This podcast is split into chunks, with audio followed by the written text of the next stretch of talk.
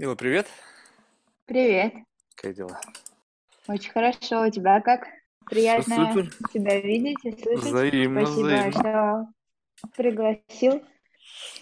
Ну, ты знаешь, тут как бы на самом деле спасибо, что согласилась. Как бы тут все должно быть наоборот, потому что я-то, как бы, можно сказать, в какой-то мере заложник этого уже, знаешь, такое некое прослеживается уже наркомания, что каждый день нужен кто-то, чтобы как пища для ума, знаешь, это, и вот ты ждешь, это такое начинается уже, знаешь, такой некий гедонизм, потому что ты вот каждого человека рассматриваешь с точки зрения, ну, понятно, что там множество характеристик, но с точки зрения еще и того, насколько это блюдо вкусно. Знаешь, тут уже начинаются как бы вопросы к психиатру. Так что, ты знаешь, я... Ну, вопрос, нравится ли тебе это, или получаешь ли ты до сих пор от этого удовольствие, или ты заложник своей собственной идеи. Вот, а вот посмотри, вот тут очень классный вопрос, но вот задумайся сама. Вот представь себе, что ты любишь вкусно поесть. Так? Абсолютно точно люблю. Вот, и тогда вот ты что? Ты заложник своей собственной идеи того, что ты любишь вкусно поесть, либо ты действительно любишь вкусно поесть. Это вообще на самом деле вопрос, ну, как бы просто, ну, я не знаю, как на него ответить, потому что действительно он настолько, как бы, зависит от угла обзора, что... Мне хочется верить, что я сам выбираю это, и мне самому это нравится, что этот наркотик, просто, который я просто люблю употреблять, но он мне, собственно говоря, не делает меня рабом этого употребления. Ну, пока ты испытываешь положительные эмоции, мне кажется, это верное направление. Что твой наркотик? Что тебе в жизни? Без чего ты точно не можешь жить? Вот я имею в виду, что вот как бы вот сейчас будет, знаешь, возможность что-то в жизни делать и что-то в жизни не делать. И вот ты сможешь отключить все, что тебе абсолютно больше не нужно делать. То есть ты сейчас это делаешь, потому что это по каким-то причинам надо. Зарабатывать деньги, там, обустраивать быт, там, не знаю, в общем, заниматься спортом. Но появилась такая возможность, знаешь, такая волшебная палочка. Мила, сегодня ты можешь отказаться от всего, что ты точно, тебе больше это никогда не нужно делать. Ты будешь всегда стройна, всегда здорова. И оставь только то, без чего ты не можешь жить. Что это останется? Слушай, ну у тебя такой философский, наверное, подход, и такие вопросы, они интересно сформулированы, довольно обширно, да, что же это может быть? Ну, в моем случае, возможно, я скажу, на данном этапе своей жизни это искусство, то есть творчество, любой креатив. Я, наверное, бы не смогла без этого жить. А можешь как-то больше... Как связь? Что-то прерывало, секундочку, но я все слышал. Творчество, креатив, искусство. А можешь вот как бы, ну, как-то более глубоко вот тут копнуть? Ну, то есть артикулировать. Просто искусство что? Ты любишь ходить по музеям и галереям? Ты любишь создавать это искусство? То есть как бы творить что-то в моменте? Там, тогда что это за искусство? То есть можно назвать искусством все, что угодно. Знаешь, как бы NFT и создание там крипто-жаб каких-нибудь, это тоже теперь вид искусства. Вопрос, сколько в этом эстетики? Слушай, я вообще закончила Академию художеств, поэтому для меня искусство уже такая довольно профессиональная тема, вот, от которой я отожила в течение своей жизни, поэтому смотрю на это сейчас, на данном этапе. Мне кажется, вот ты вопрос, который задал по поводу того, что чем бы я могла заниматься сейчас, откинув все, это, наверное, искусство. И если углубиться, для меня это творчество в плане прикладное творчество, то есть написание картин, так скажем. Сейчас для меня это такой уголок, который... погружаешься в собственную медитацию, в процесс создания, тебя не беспокоят внешние события, тебя не беспокоит путь твоего стартапа, фандрейзинги и так далее. То есть это такой эскейп, где можно насладиться собой и течением обстоятельств, наверное. Слушай, очень круто. А теперь представь себе, что мы берем из этого и выбрасываем медиум и холст. Ты не паришься ни о чем, так. Ты наслаждаешься собой, моментом, но там нету холста, нету каких-то там, ну, вот этих вот, как бы, отображений чего-то, какого-то там потока сознания. То есть важен ли сам процесс в этом, либо просто важно ощущение. Потому что если важно только само ощущение, которое возникает в процессе чего-то там, рисования, там, не знаю, создания, то, в принципе, мне кажется, как следующий этап можно просто наслаждаться самим ощущением.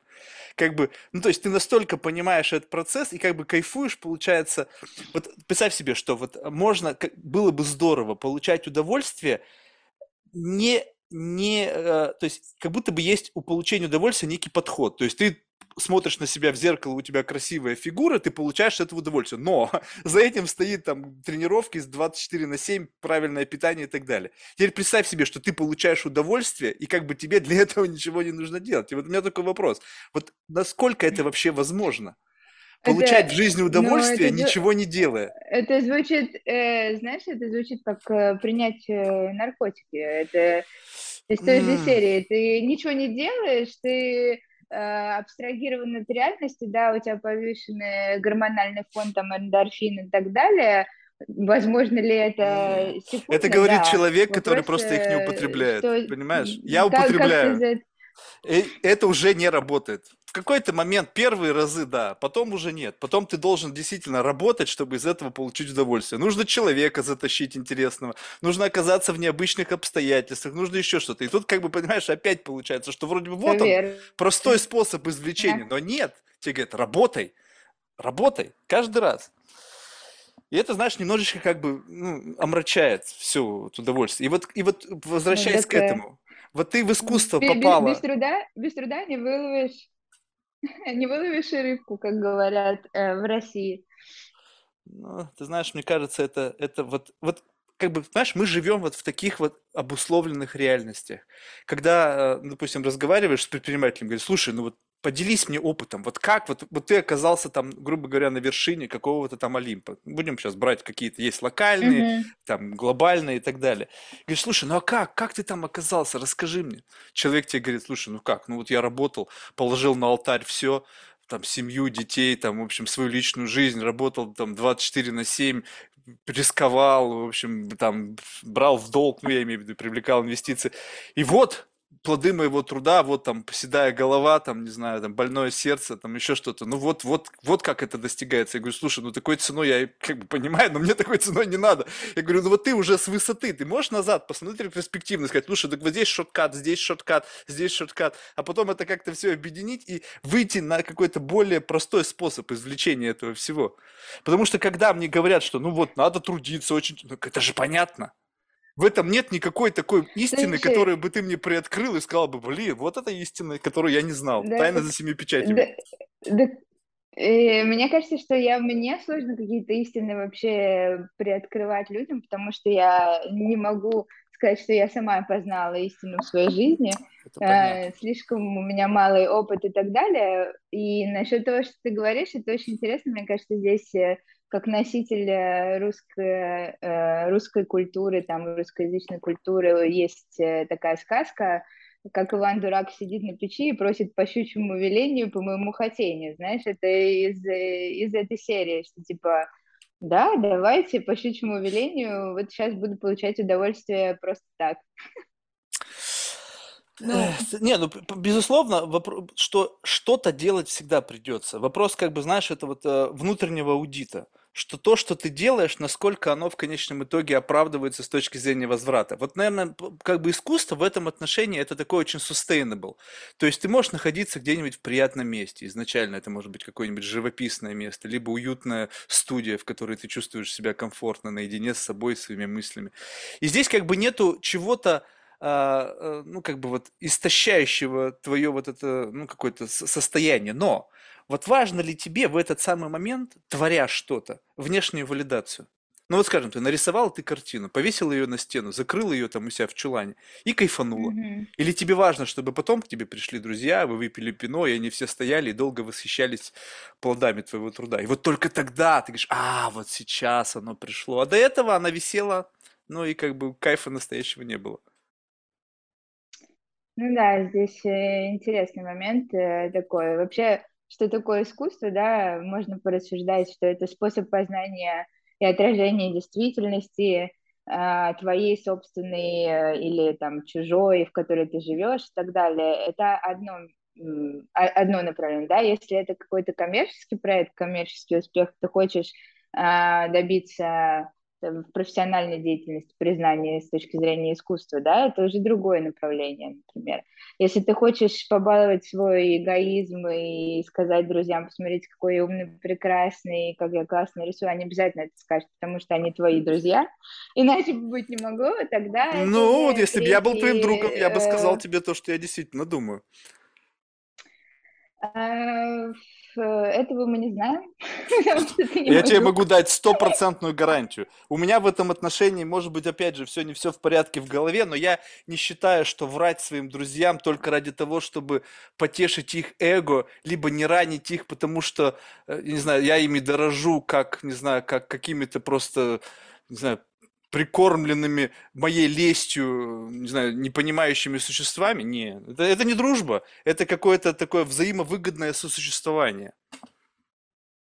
Ну, это, да, такое немножко демагогия в плане того, что такое дружба и как твое окружение реагирует на твои действия, как создать комфортную для себя жизнь, чтобы каждый день наслаждаться процессом. Этим, в принципе, задаются все, мне кажется, утром. Открываю глаза, блин, что делать, да?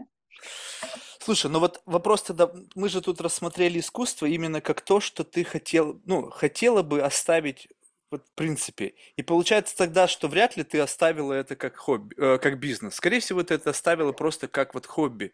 Как нечто просто то, чтобы ты могла заниматься и получать от этого удовольствие. Соответственно, здесь как бы коммерческого элемента нет. Ну, потому что зачем? У тебя деньги обеспечены. Тебе Джин сказал, тебе зарабатывать больше не надо. Все верно. Тогда нужна внешняя валидация или нет? Это ты про друзей сказал. Не, ну тогда вот даже от друзей. Ну, если ты... Так если у тебя задача какая? У меня задача, если я оставлю искусство, просто наслаждаться процессом. Для меня то есть ты можешь вообще никому их не показывать? В данном, вот если мы представим мир Джина, я сижу в раю, и, так скажем, что мне делать, да? Мне пойти попеть, яблочки сорвать, или мне пойти, там, не знаю, заняться спортом или что, я выберу, вот именно конкретно в данном моменте своей жизни, я выберу искусство, именно писать картины, например. Вот. И мне будет неважно на тот момент, придет ли рядом мой Адам и скажет, блин, мила, ты такую классную картину написала, или я тут совсем не похожа, знаешь, выкини. Вот, понимаешь, это, не имеет значения, просто процесс творчества само очень приятен для меня. А ты когда попала вот в эту среду, то есть ты же как-то сказал, я обучалась там, это было желание? То есть, представь себе, что есть вот такая ситуация, что мы сейчас возвращаемся назад, и ты каким-то образом приняла это решение.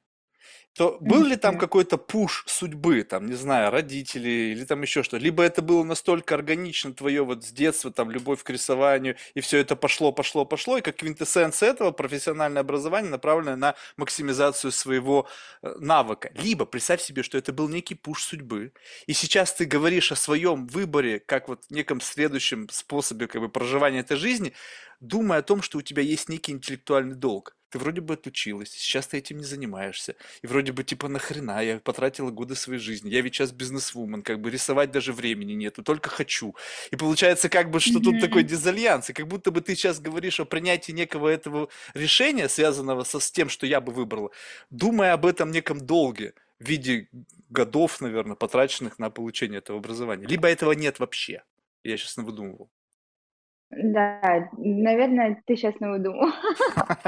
Нет, я пытаюсь проследить логику, конечно же, есть логика, то есть если ты, грубо говоря, осознанно, как ты мог осознанно, да, в детстве сделать этот выбор, либо его сделали за тебя, и сейчас ты заложник своих, того выбора, который сделали за тебя. Ну, в моем случае я могу сказать, что, наверное...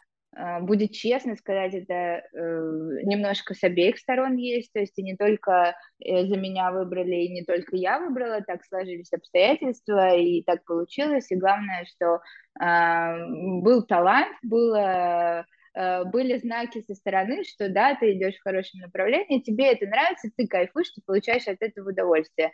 Поэтому я считаю, что главный элемент во всем вообще, что мы делаем в жизни, это просто получать удовольствие, потому что что будет дальше, завтра, послезавтра, ты как бы не знаешь, ты поешь вкусно, нет, поешь сегодня, получай от этого удовольствие.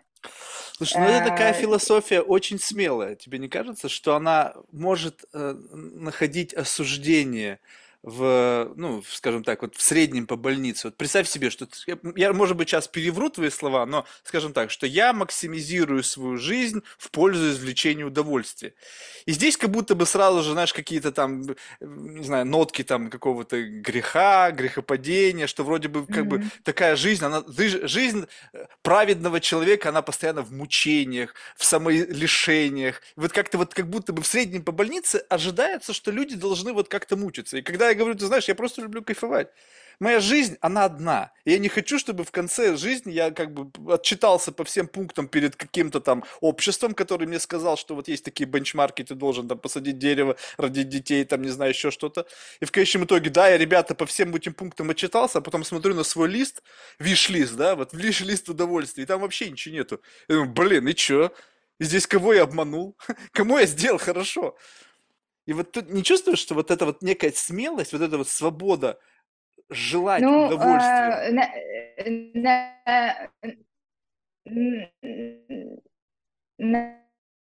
Наверное, ты верно подметил, да, именно слово «удовольствие» триггернуло наш диалог. Да, ты что-то вылетел. Это я? У меня что-то раз, и все пропало. Я думаю, что такое? Какой-то сбой.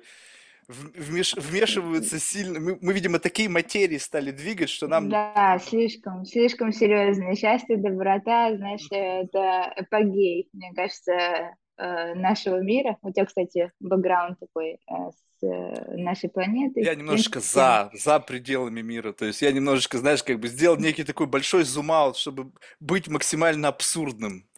Как бы не использовать гравитацию Земли, вот это вот как бы некое давление социума. И как бы она прервалась на теме, ты как раз говорила про удовольствие.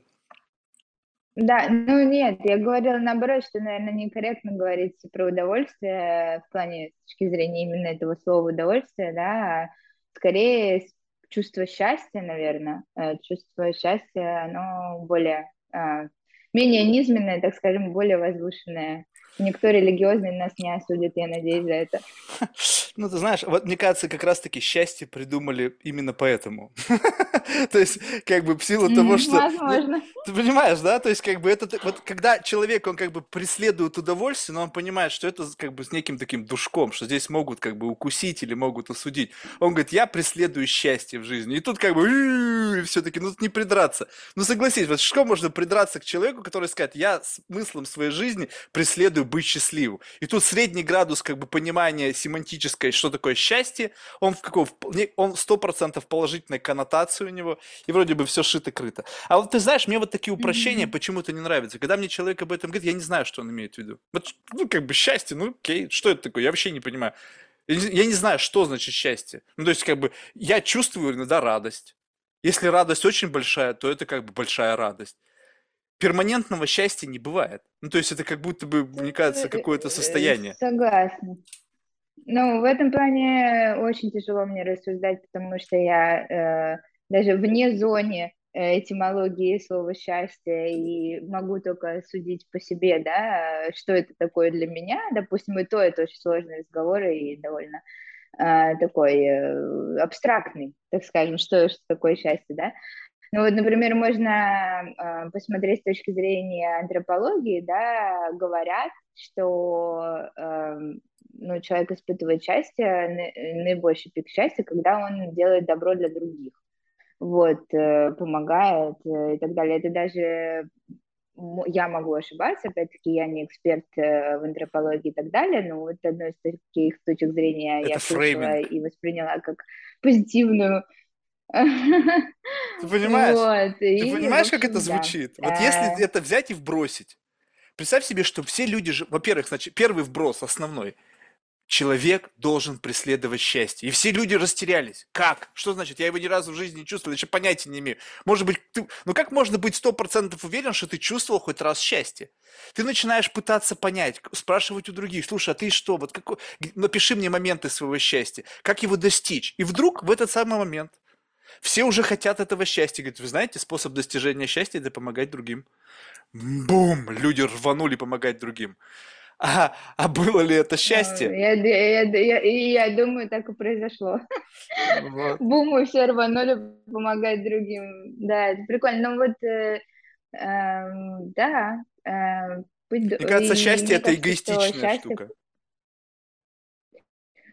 Блин, мне кажется, все в жизни эгоистичное. Мы же все-таки рассуждаем из себя и про себя. В первую очередь, просыпаясь, мы осознаем, что я — это я, человек, поэтому очень много в мире и вообще в целом довольно эгоистично. Ну, то есть ты не стесняешься вот того, что, ну, как бы сказать открыто, я эгоист. Ну, я имею в виду не в токсическом каком-то плане, а в таком каком-то обыденном. Слушай, ну я точно не альтруист. И я немножко эгоист, конечно же, я это признаю, и часто признаю это вовремя. Просто, мне кажется, момент признать, когда ты эгоист, очень важен. То есть ты можешь это признавать или нет, когда ты это озвучиваешь, это очень важно для других. Просто найти баланс для себя, в какой степени мы эгоисты по отношению к ситуации. Да. Ты знаешь, а многие этого стесняются, мне кажется.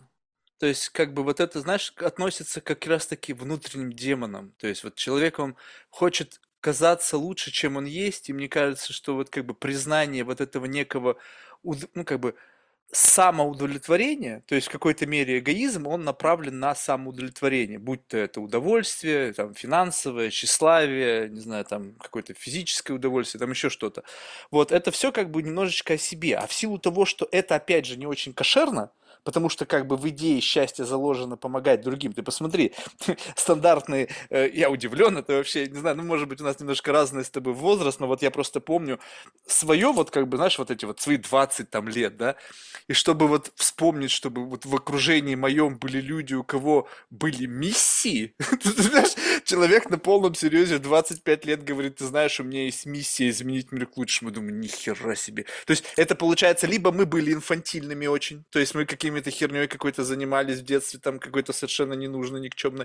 Либо и произошло некое ускорение, и теперь люди приходят к некой такой мудрости, связанной с годами, просто потому что время ускорилось. В 25 лет они такие, ну я и сейчас не могу сказать, что у меня есть миссия. И вообще, мне кажется, говорить о том, что есть миссия, это такое, знаешь, ну как бы, ну, говорит о некой такой, ну, зрелости прямо, или, не знаю, какой-то такой детерминированности, я хочу положить свою жизнь на благо общества. Это вообще как будто бы, знаешь, в момент стать неким рабом вот этого общества и трудиться на него, как на галерах, знаешь. Ты что-то там тебе выхватываешь, но ты все равно работаешь ради как бы чего-то такого большего, чем ты. И в этом ощущении, вот сейчас такой плавный переход в бизнес, вот ты можешь ли сказать, что через бизнес ты можешь стать счастливой. Если не говорить о бизнесе как неком двигателе для извлечения неких плодов, которые делают тебя счастливым. Вот именно сам процесс бизнеса. Ну, я, конечно, могу сказать, что делаю счастливым. Мне кажется, что занятие бизнесом – это познание мира и получение какой-то финансового фидбэка от происходящего. Мне кажется, что в процессе познания еще классно, если ты фаундер, потому что, насколько у меня есть опыт, все фаундеры довольно интересные люди, многогранные. Не встречала среди фаундеров прям отвратительных людей. Вот. Ну, конечно, субъективное мнение, естественно. Вот, поэтому мне кажется, что это очень классный бизнес и очень классный процесс, это познание вообще мира в целом. Ты немножко подвисаешь, поэтому я не понимаю, ты здесь или нет. Я здесь, я не знаю, у меня нету какого-то задержки никакой, вот это меня и удивляет, что происходит. По видео. Что происходит? Ну, не знаю, у меня полная шкала вроде интернета. Что еще? Ну, не знаю. Ну, я, в общем, тебя все... У меня без прерываний. Вроде бы тут у меня... А в экране у тебя вот с левой стороны в углу у меня шкала вот этих вот как бы палочек, она как бы демонстрирующая сигнал. Нормально? Вот если да, ты... у меня отлично все. Нет, у меня, вот когда ты нажимаешь на экран, слева в нижнем углу, там мое имя должно быть, и там вот, сколько получается, 4, как на сотовом телефоне, такие как бы шкала, демонстрирующая качество сигнала. Угу. Ну ладно, забей, пофиг. К сожалению, не вижу, да, не вижу, что здесь есть. У меня нету в интерфейсе. В общем, мне не нужно шкалу, я, в принципе, вижу, что ты все время... Нет, вопрос в том, что на чьей это стороне, то есть, получается, интернет на моей стороне, либо на твоей. Плюс мы же все-таки на разных континентах, сегодня, может, просто связь через океан плохая. Да, я думаю, конечно, сегодня связь. Плохая связь через океан, вот именно. Давай так. Магнитные бури. Не знаю. Я просто удивлен, знаешь, вот как бы приятно удивлен описанием твоим способом описания бизнеса, что бизнес – это способ изучения мира. То есть это же вообще как бы на самом деле очень круто. Я вот на это почему-то так никогда не смотрел. Многие, мне кажется, сказали бы, что бизнес – это способ эксплуатации этого мира. Ну, то есть как бы, когда ты находишь какое-то несовершенство в этом мире, туда втыкаешь какое-то, знаешь, как это там в свое время плотины строили, да бобры вон, плотины строят, они эксплуатируют какой-то environment, да, и создают что-то для того, чтобы обустроить как-то, не знаю, там свой быт и так далее. И вот как будто бы бизнес в большинстве случаев – это как бы как некая эксплуатация чего-то, какого-то такого несовершенства этого мира во имя достижения цели. А ты смотришь на это, получается, с позиции изучения этого мира, и как некий бенефит этого изучения ты получаешь вознаграждение. Только непонятно, как бы, как это работает. То есть это как некий такой ресерч, но за это кто-то платит. Слушай, мне кажется, что да, что познание мира... Ну, смотри, во-первых, я не могу себя назвать прям бизнес-леди, я все-таки стартапер, да, это немножко другое, может, стартаперы так познают мир, потому что в стартапере есть определенные риски, которые ты закладываешь, есть большая-большая ответственность, которая валится на тебя со всех сторон, нету кадров, в частности, в начале для того, чтобы реализовать свои грандиозные планы, тебе приходится как фаундеру вписываться в разные авантюры, искать креативные подходы, нестандартные решения в маркетинге, в продажах, в фичах, то, понимаешь, это, естественно, для меня это познание мира. Либо познание собственных возможностей. Ну, и собственных возможностей, а собственные возможности есть познание мира, потому что мы познаем мир через себя. Окей, тогда вот. Что вот к этому моменту тебе удалось в себе такого интересного рассмотреть?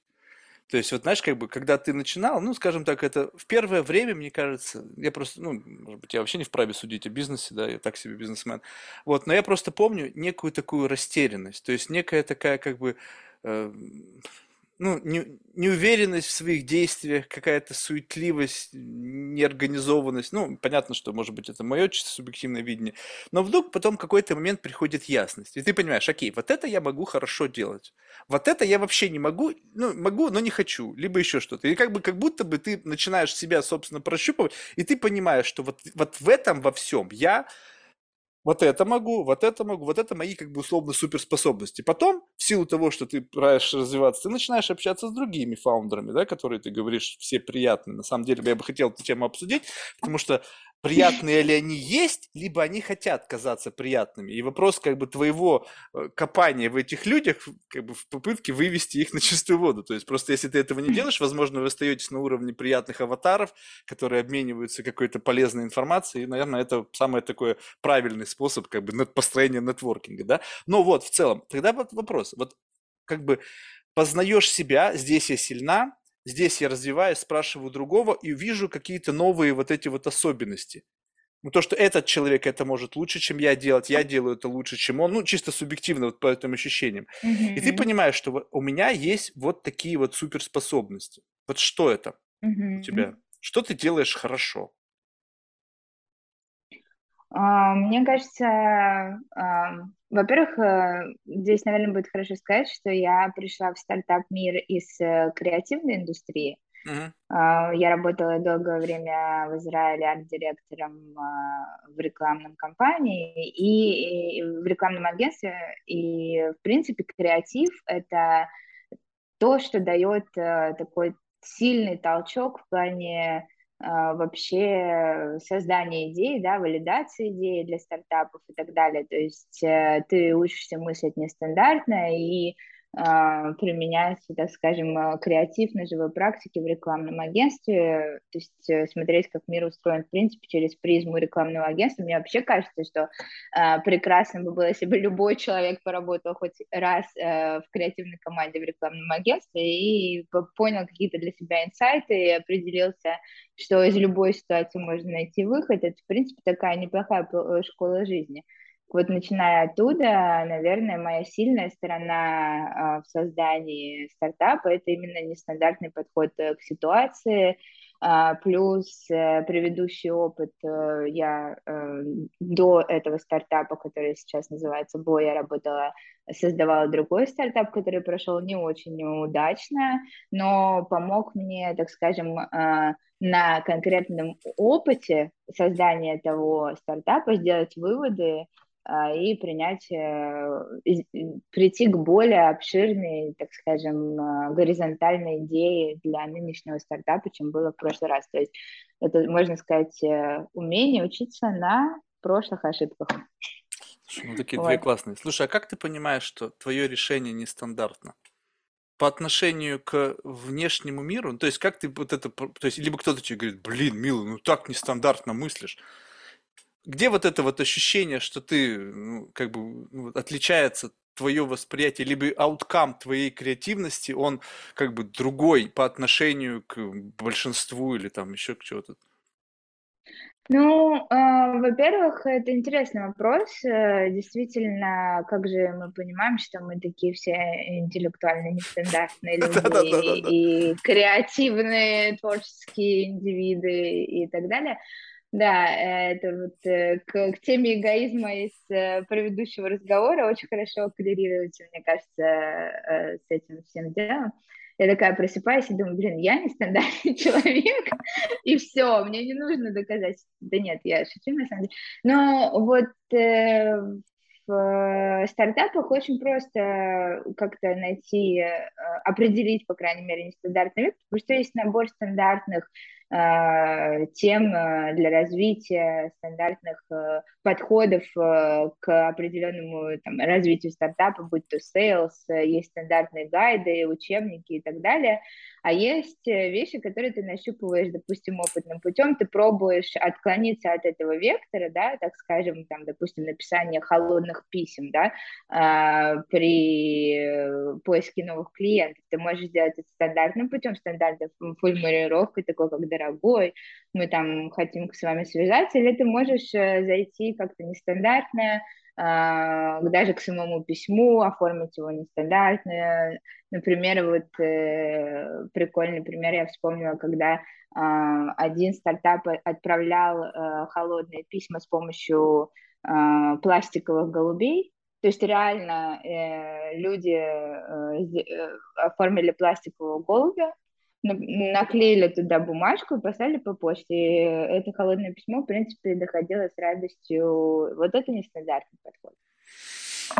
Ну, я это все понимаю, как бы, что это нестандартно. Ну, вопрос, кому это пришло, понимаешь? Если бы это пришло... Ну, то есть вопрос, тут вот очень классный момент. Ну, то есть, во-первых, тут нужно провести очень такую тонкую грань между нестандартным и новым. Потому что такое ощущение, что нестандартное, оно живет бесконечно. А теперь представь себе, что ты сделала что-то новое, и через 5 лет это стало стандартом. Нестандартное, оно как будто бы никогда не приживается. То есть это такое, как всегда, какое-то угловатое, вне зависимости от, как бы, от времени, от наполнения и всего остального. То есть либо нестандартность – это возможность, как бы, как раз-таки находить альтернативный вектор. Ну, да, разумеется, это возможность находить альтернативный вектор решения любой задачи, даже повседневной задачи, там, в отношении жизни, готовки и так далее. Вот. Мне кажется, что новое – это просто временный интервал, и новое часто принимает какие-то, допустим, решения в бизнесе новые, они, если они становятся стандартными, они принимают массовость. То есть это становится массовое решение. Ну, то есть в данном случае новое равно нестандартное? Может быть, новое и нестандартное, может быть, новое стандартное, да. Ну, то есть инструменты новое, стандартное, холодное письмо, оно новое? Нет. Стандартное. Вот об этом речь, понимаешь? То есть как бы вопрос в другом. Вот абсолютная, допустим, как бы инаковость, мне кажется, в бизнесе невозможно. Почему? Потому что эта абсолютная инаковость, она будет непонятна. Ну, то есть твоя нестандартность должна в себе содержать элементы чего-то стандартного и знакомого. Но ты представь себе, что ты делаешь абсолютно что-то out of mind. Ну, то есть как бы ты абсолютно креативный, и там ты сделала что-то, и ты только одна в мире это понимаешь. Вот у меня были парочку гостей, я люблю мучить их такими вопросами. Они там что-то говорят, но у них очень сложные какие-то мысли, они изучают какие-то сложные такие, знаешь, мета какие-то науки, как-то на сращивание чего-то. Я говорю, слушай, а сколько человек в мире тебя вот на том уровне глубины? Сейчас ты для примата все упрощаешь, ну, я про себя, да, как бы ты как бы делаешь некую такую выжимку для идиота. А вот если не заниматься компрессингом, сколько людей в мире тебя понимают? Он говорит, ну, человека 4. Ну, ты же понимаешь, да, вот здесь вот как бы, когда ты, вот получается так, что ты постоянно себя калибруешь, то есть ты видишь какой-то мейнстрим, условно. У этого мейнстрима есть как бы, ну, этот необходимый двигатель, скажем так, это какой-то там аутрич новых потенциальных клиентов, это двигатель для развития, ну, не знаю, бизнес-девелопмента, продаж и так далее. И ты думаешь, окей, это все замылено, это все просто не работает, дай-ка я что-то в этом стандартном процессе сделаю так, чтобы как бы это было в рамках этого стандартного процесса, но привлекало к себе внимание. То есть получается вот это креативностью называется, инаковостью. В этом конкретном случае, который ты привел, да. Любое нестандартное, тоже есть стандарт, нестандарт, ты любишь, мне кажется, такие этимологические штуки, типа, что откуда корни растут, но тут мы должны быть, как говорится, на одной с тобой страничке, на одной ступеньке, чтобы правильно поддержать разговор, потому что все-таки разные бывают. Конечно, надо строиться семантически. Да, вот, семантика очень важна. Вот, ну, в целом, да, нестандартно. Задача у стартапа выделиться из толпы, понимаешь, обойти конкурентов. И чем больше проб и ошибок, чем больше мыслей ты туда на брейнштормишь и заложишь, тем у тебя будет успешный продукт. Вот, и тут мы выходим, знаешь, к некому такому, на мой взгляд, вот специфическому как бы определению успешности. Знаешь, вот я это постепенно нащупываю. Вот представь себе, что сейчас как бы все говорят об как бы этих проверке гипотез. Мне кажется, уже немножечко даже как-то уже это даже звучит как-то пошло, да, но это как бы такое ощущение, что это вот как раз-таки способ протыкивания реальности, то есть чем больше у тебя тычков, тем больше ты представляешь, что перед тобой стоит, да, но вот теперь представь себе, что на каждую проверку уходит какое-то время. И мне кажется, успешность предпринимателя заключается в том, ну, я имею в виду градация успешности, а там есть, заключается в том, что он с первого или со второго раза попадая в цель. То есть я всегда буду, если есть, скажем так, 100 вариантов сделать неправильно, то стопудово я сначала сделаю 99 неправильно. И в конце я просто самый последний очередь сделаю, но просто других вариантов больше не будет. А кто-то в тот момент, пока я 90 раз наступаю на грабли, совершаю ошибки, в первых там числе первых двух уже делает правильное решение и двигается на шаг вперед. Пока кто-то там совершает ошибки, проверяет какие-то странные гипотезы с претензией на креативность.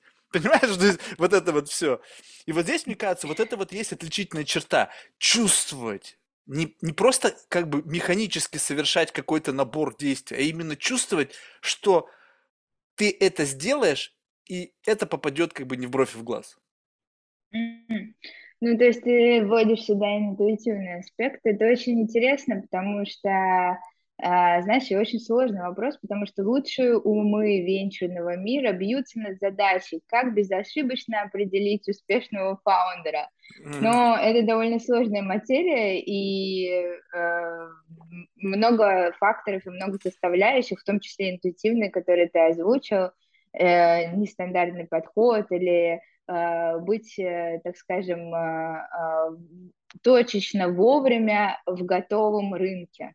То есть и ты точечно попал, и рынок подготовился, и вот вы такие классные, симбиоз у вас, и вы идете, развиваетесь, выстреливаете. Понятно, очень много разных составляющих, поэтому я, как и лучшему венчурного мира, не могу сказать, что это такое быть самым успешным фаундером или...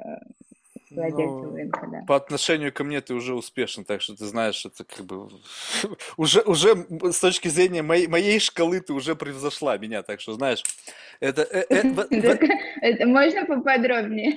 Я просто не знаю свою шкалу. Ну, понимаешь, вот как бы у меня какой-то странный в голове, не знаю, может быть, это установки, может быть, это какая-то, знаешь, ну, то есть я не могу о себе сказать, что я вообще хоть сколько-то предприниматель в принципе.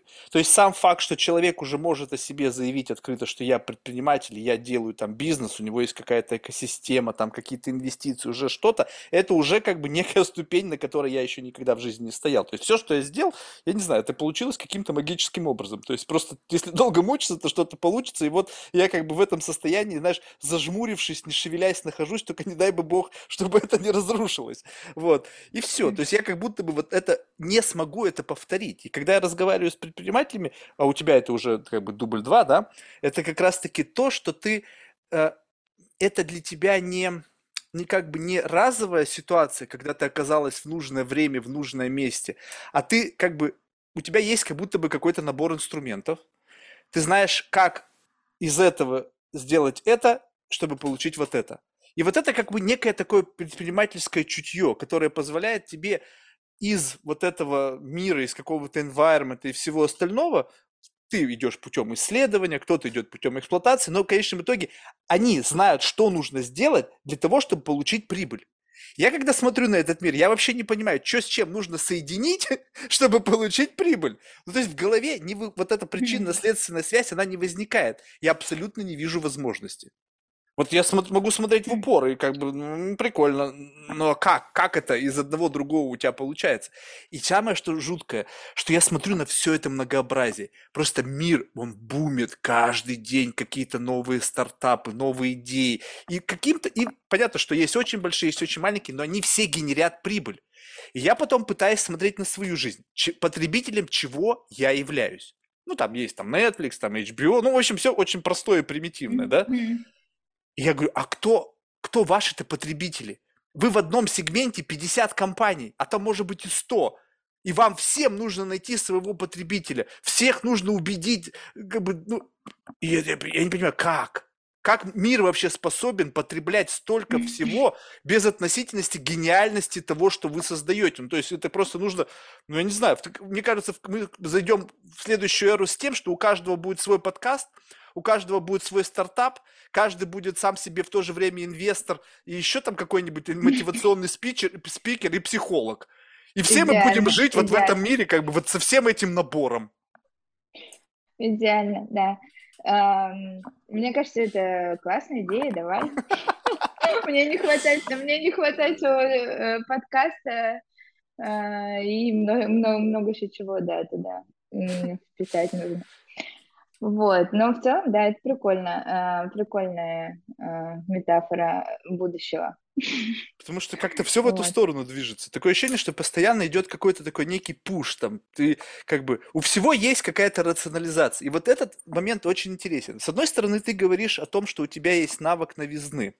Вот, это очень, как бы, чувство новизны, умение принимать нестандартные решения, очень круто. С другой стороны, как будто бы мир нам показывает, слушайте, дорогие Марк и Мила, а что вы паритесь? Ведь есть некий гайденс. Делайте в соответствии со стандартом, и ваша жизнь будет хороша, вы будете получать от жизни бенефиты, вы будете, ну, как бы, получать те самые, как бы, блага, которые соответствуют вот этому модели, вот этого, ну, как бы, прохождения этой жизни. То есть и как бы можно жить и не пытаться постоянно бороться с каким-то вот, не знаю, там, с каким-то мейнстримом, с какими-то стандартами. Вот откуда в тебе? Это такая, может быть, какой-то там ребеллион, какая-то такая революционность, которая не принимает стандарты. Может быть, из этого нужно исходить чуть глубже, что тебе не нравится просто сам стандарт, и ты говоришь, ни хрена, ребята, мне то, что вы делаете, просто потому что это придумала не я, не нравится, я хочу что-нибудь свое. Слушай, это очень-очень прикольно порассуждать, потому что мне кажется, что есть, опять-таки, сугубо субъективное мнение. Есть люди, которые кайфуют от того, что они находятся в толпе и плывут по течению. Им не нравится, что они идут прочь, что они одеты не так, что они выглядят не так, им нравится следовать трендам, как у нее или как у него, нравится делать то, что нравится, что делает вот этот вот известный человек или делает другой известный человек. Вот я понимаю этот майндсет, он прям удовольствие приносит колоссальное людям, которые в нем. И есть другие люди, которым просто это не нравится, вот они не кайфуют, возвращаясь несчастливы, возвращаясь к тому первому нашему вступительному слову, так скажем. И вот это, мне кажется, главное различие. То есть есть два типа людей, которые, так скажем, вместе и которые отдельно. Вот. И мне кажется, еще очень важно сказать, что ученые, наверное, тоже могу ошибаться, но, насколько я знаю, достоверная информация, выявили некий ген оседлости и кочевничества. И вот, допустим, в азиатских областях мира ген оседлости наиболее развит, у кого-то более... Так не скажешь, китайцы по всему миру расползлись. Но они сейчас уже расползлись, там места не хватает. Это, значит, вынужденные обстоятельства, а так они сидят и работают, там собирают детальки на заводах очень за низкую стоимость. И, вот. И есть люди, которым не нравится сидеть на одном месте, которые привыкли, как, знаешь, евреи 40 лет по пустыне кочевали, и так далее. То есть, мне кажется, во мне ген кочевничества, очевидно, более развит, так как я занималась номадизмом, новое слово, уже там, 4 года я путешествую по разным странам, живу в разных культурах и так далее. Мне кажется, все это вместе складывается как-то в такую картину восприятия. То есть, я не со всеми, и я кочевник. Вот так вот. Слушай, знаешь, любопытно, вот не всегда удается, то есть я не всегда использую этот инструмент, как бы с точки зрения такой, знаешь, сонастройки. Как это работает? Вот ты просто сказал кочевничество, да? Я не очень такой большой кочевник, но я люблю попутешествовать, и как бы, причем путешествовать именно с позиции как бы погружения в какой-то вот в контекст, то есть не просто достопримечательности, мне как бы мало интересно, если честно, а именно понимание какой-то вот нутрянки. И ты, насколько я понимаю, сейчас находишься в Барселоне, так? Я бывал в Барселоне, просто знаю, что это за место. И вот мне интересно, вот каково твое видение этого места? Просто ты говорил, нам нужно настроиться семантически. И вот как раз на твоем восприятии этого я могу понять, насколько мы далеки с точки зрения восприятия и как мы можем сблизиться с точки зрения того, чтобы мы видели плюс-минус. То есть мы знали, где наш гэп, и постоянно его нивелировали при взгляде на те или иные моменты. То есть как бы как дефолтно обнулили эту штуку, и все. Ну, тогда это зависит от того, как я пишу. Ну, так ты опиши так, как оно у тебя в голове есть. То есть ты же сейчас не занимаешься саморекламой. Давай, ну, конечно, я не занимаюсь саморекламой, но кто-то меня послушает, возможно, я могу прорекламировать тебя. Ой, да похер на них на всех. Ты что, мы сейчас только с тобой разговариваем. Представь, что нас никто не слушает. Ну, хорошо, давай, ладно.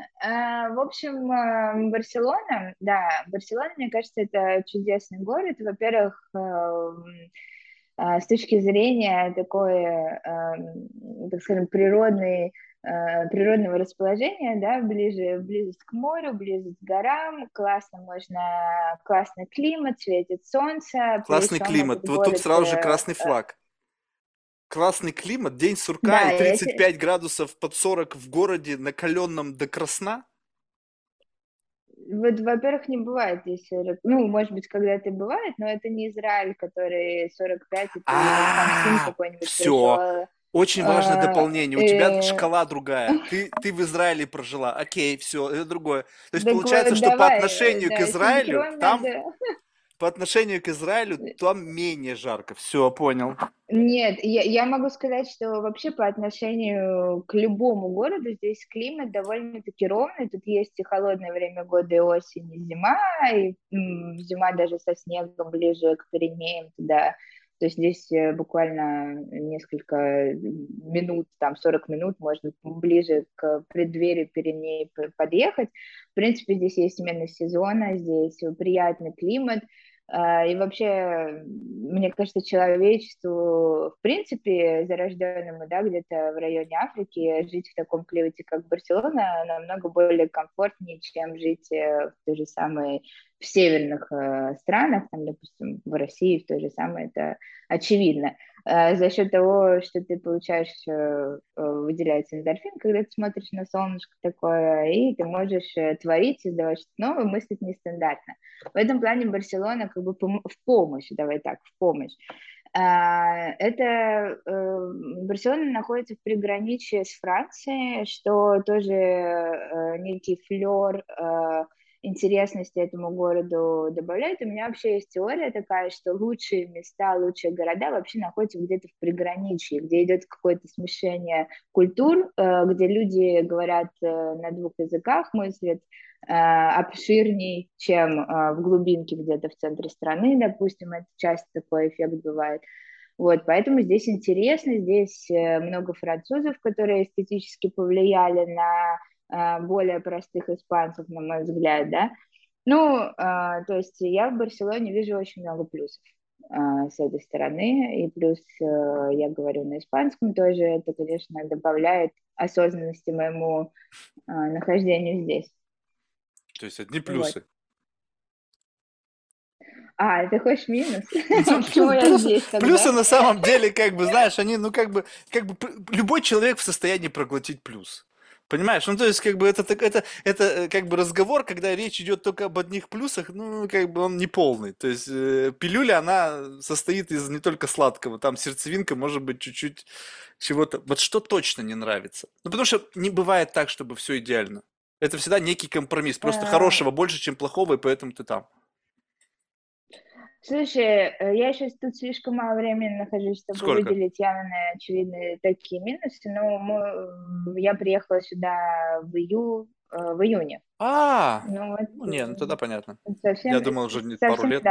Да, но нет, я говорю, я кочевничеством занималась 4 года, я поездила по разным странам, пожила больше месяца в разных городах мира, и в том числе там в Штатах, но не так много, как по Европе, конечно же, была в Азии, в Израиле, жила несколько лет.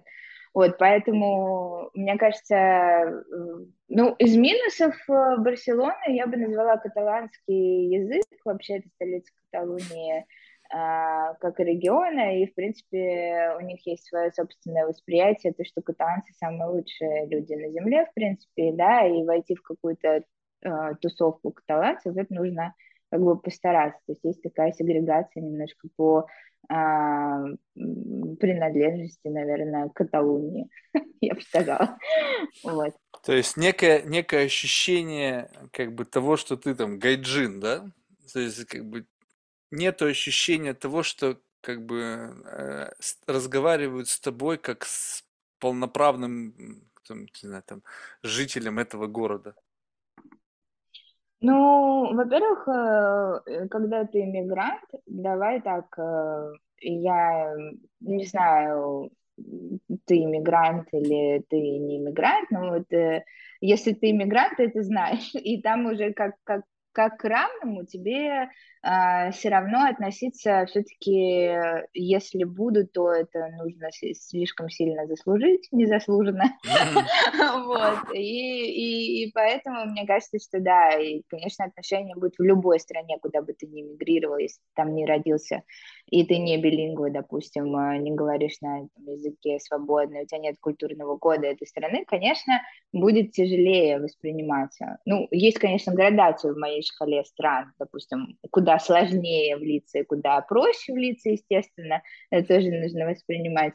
Вот, например, Франция намного сложнее туда влиться, чем, скажем, в Испании, да, или в Италии. Интересно, вот, почему? Все-таки культурный код.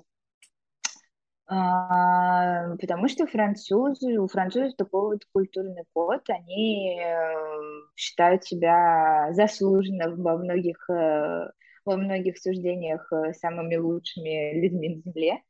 Вот, принадлежность. Каждый считает самые лучшие люди. Не, ну мы только что это поняли. Только что это в Барселоне также думают о себе жители. Сейчас уже во Франции, в Испании. Да, а мне кажется, это вообще хорошо для всех. Это утверждение хорошо для всех стран. Тогда представь себе, что если это везде, тогда мы берем и это обнуляем. Не-не-не, это не везде. Вот страны, там, допустим, про Россию я не могу сказать, что кто-то либо считает, что он самый лучший, потому что он... Сейчас-то особенно. Не, там вообще другая история. Там как бы вообще история патриотизма, как бы, мне кажется, она какая-то очень специфическая. Но тут вопрос в другом, понимаешь? Вот одно дело, как бы патриотизм, да, какая-то любовь к родине, там, какой-то motherland, да, а с другой стороны, это как бы чувство собственного превосходства. То есть, вот представляешь, все раз сидит там француз, он говорит, блин, вообще самый классный я на свете. Я как бы я редко себя чувствовал в общении вот с такого плана людьми. Я чувствовал как бы градус преломления по некому социальному статусу.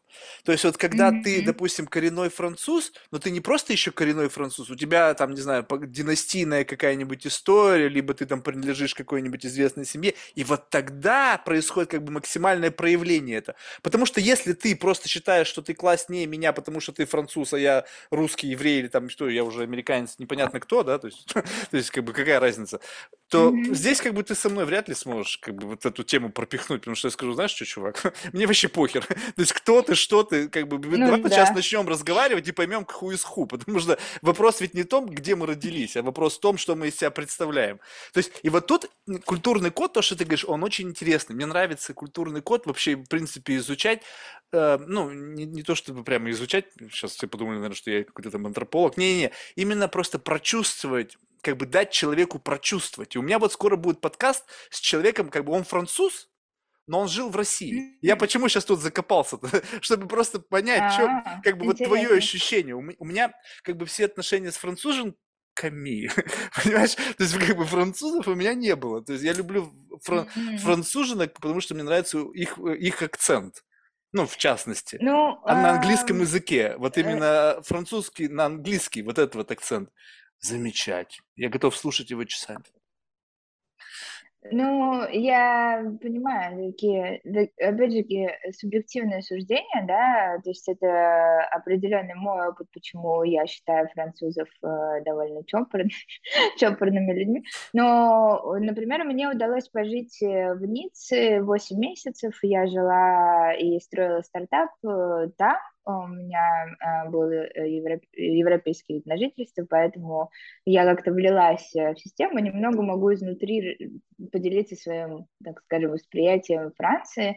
Во-первых, с точки зрения стартапов, французы очень выборочно относятся к тому, какой ты фаундер, то есть там имеет значение, допустим, фаундер ты француз-француз, или ты приехал, как я, и живешь там в Ницце, условно. И поэтому вот эта вот любовь вкладывать в своих и вообще вкладывать не в принципе только средства, любые вложения в плане знаний и так далее, вот у французов это очень явно выражено, то есть те же самые немцы, на мой взгляд, допустим, вкладывают в, так скажем, в какие-то интересные идеи, не только средства, опять-таки, любые вложения, намного с большей охотой, да, чем те же самые французы. То есть они закрыты в своем обществе, они хотят делиться самым лучшим только с французами, со своими же.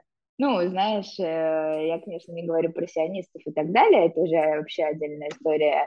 То есть есть такое немножко флёр вот этого всего, закрытости, очень важного владения французским языком в хорошем очень хорошем уровне, то есть это вообще повлияет на твой диалог, в принципе, в повседневности и сразу отношение к тебе, вот, и поэтому, ну, они имеют право на это, знаешь, на мой взгляд, самое, давай совсем к низменным вещам наслаждения вернемся, самые вкусные десерты, шоколад, там, корзиночки, круассан. У тебя слюна пошла. Да, я уже сама вспомнила это все, я очень скучаю, поэтому это действительно...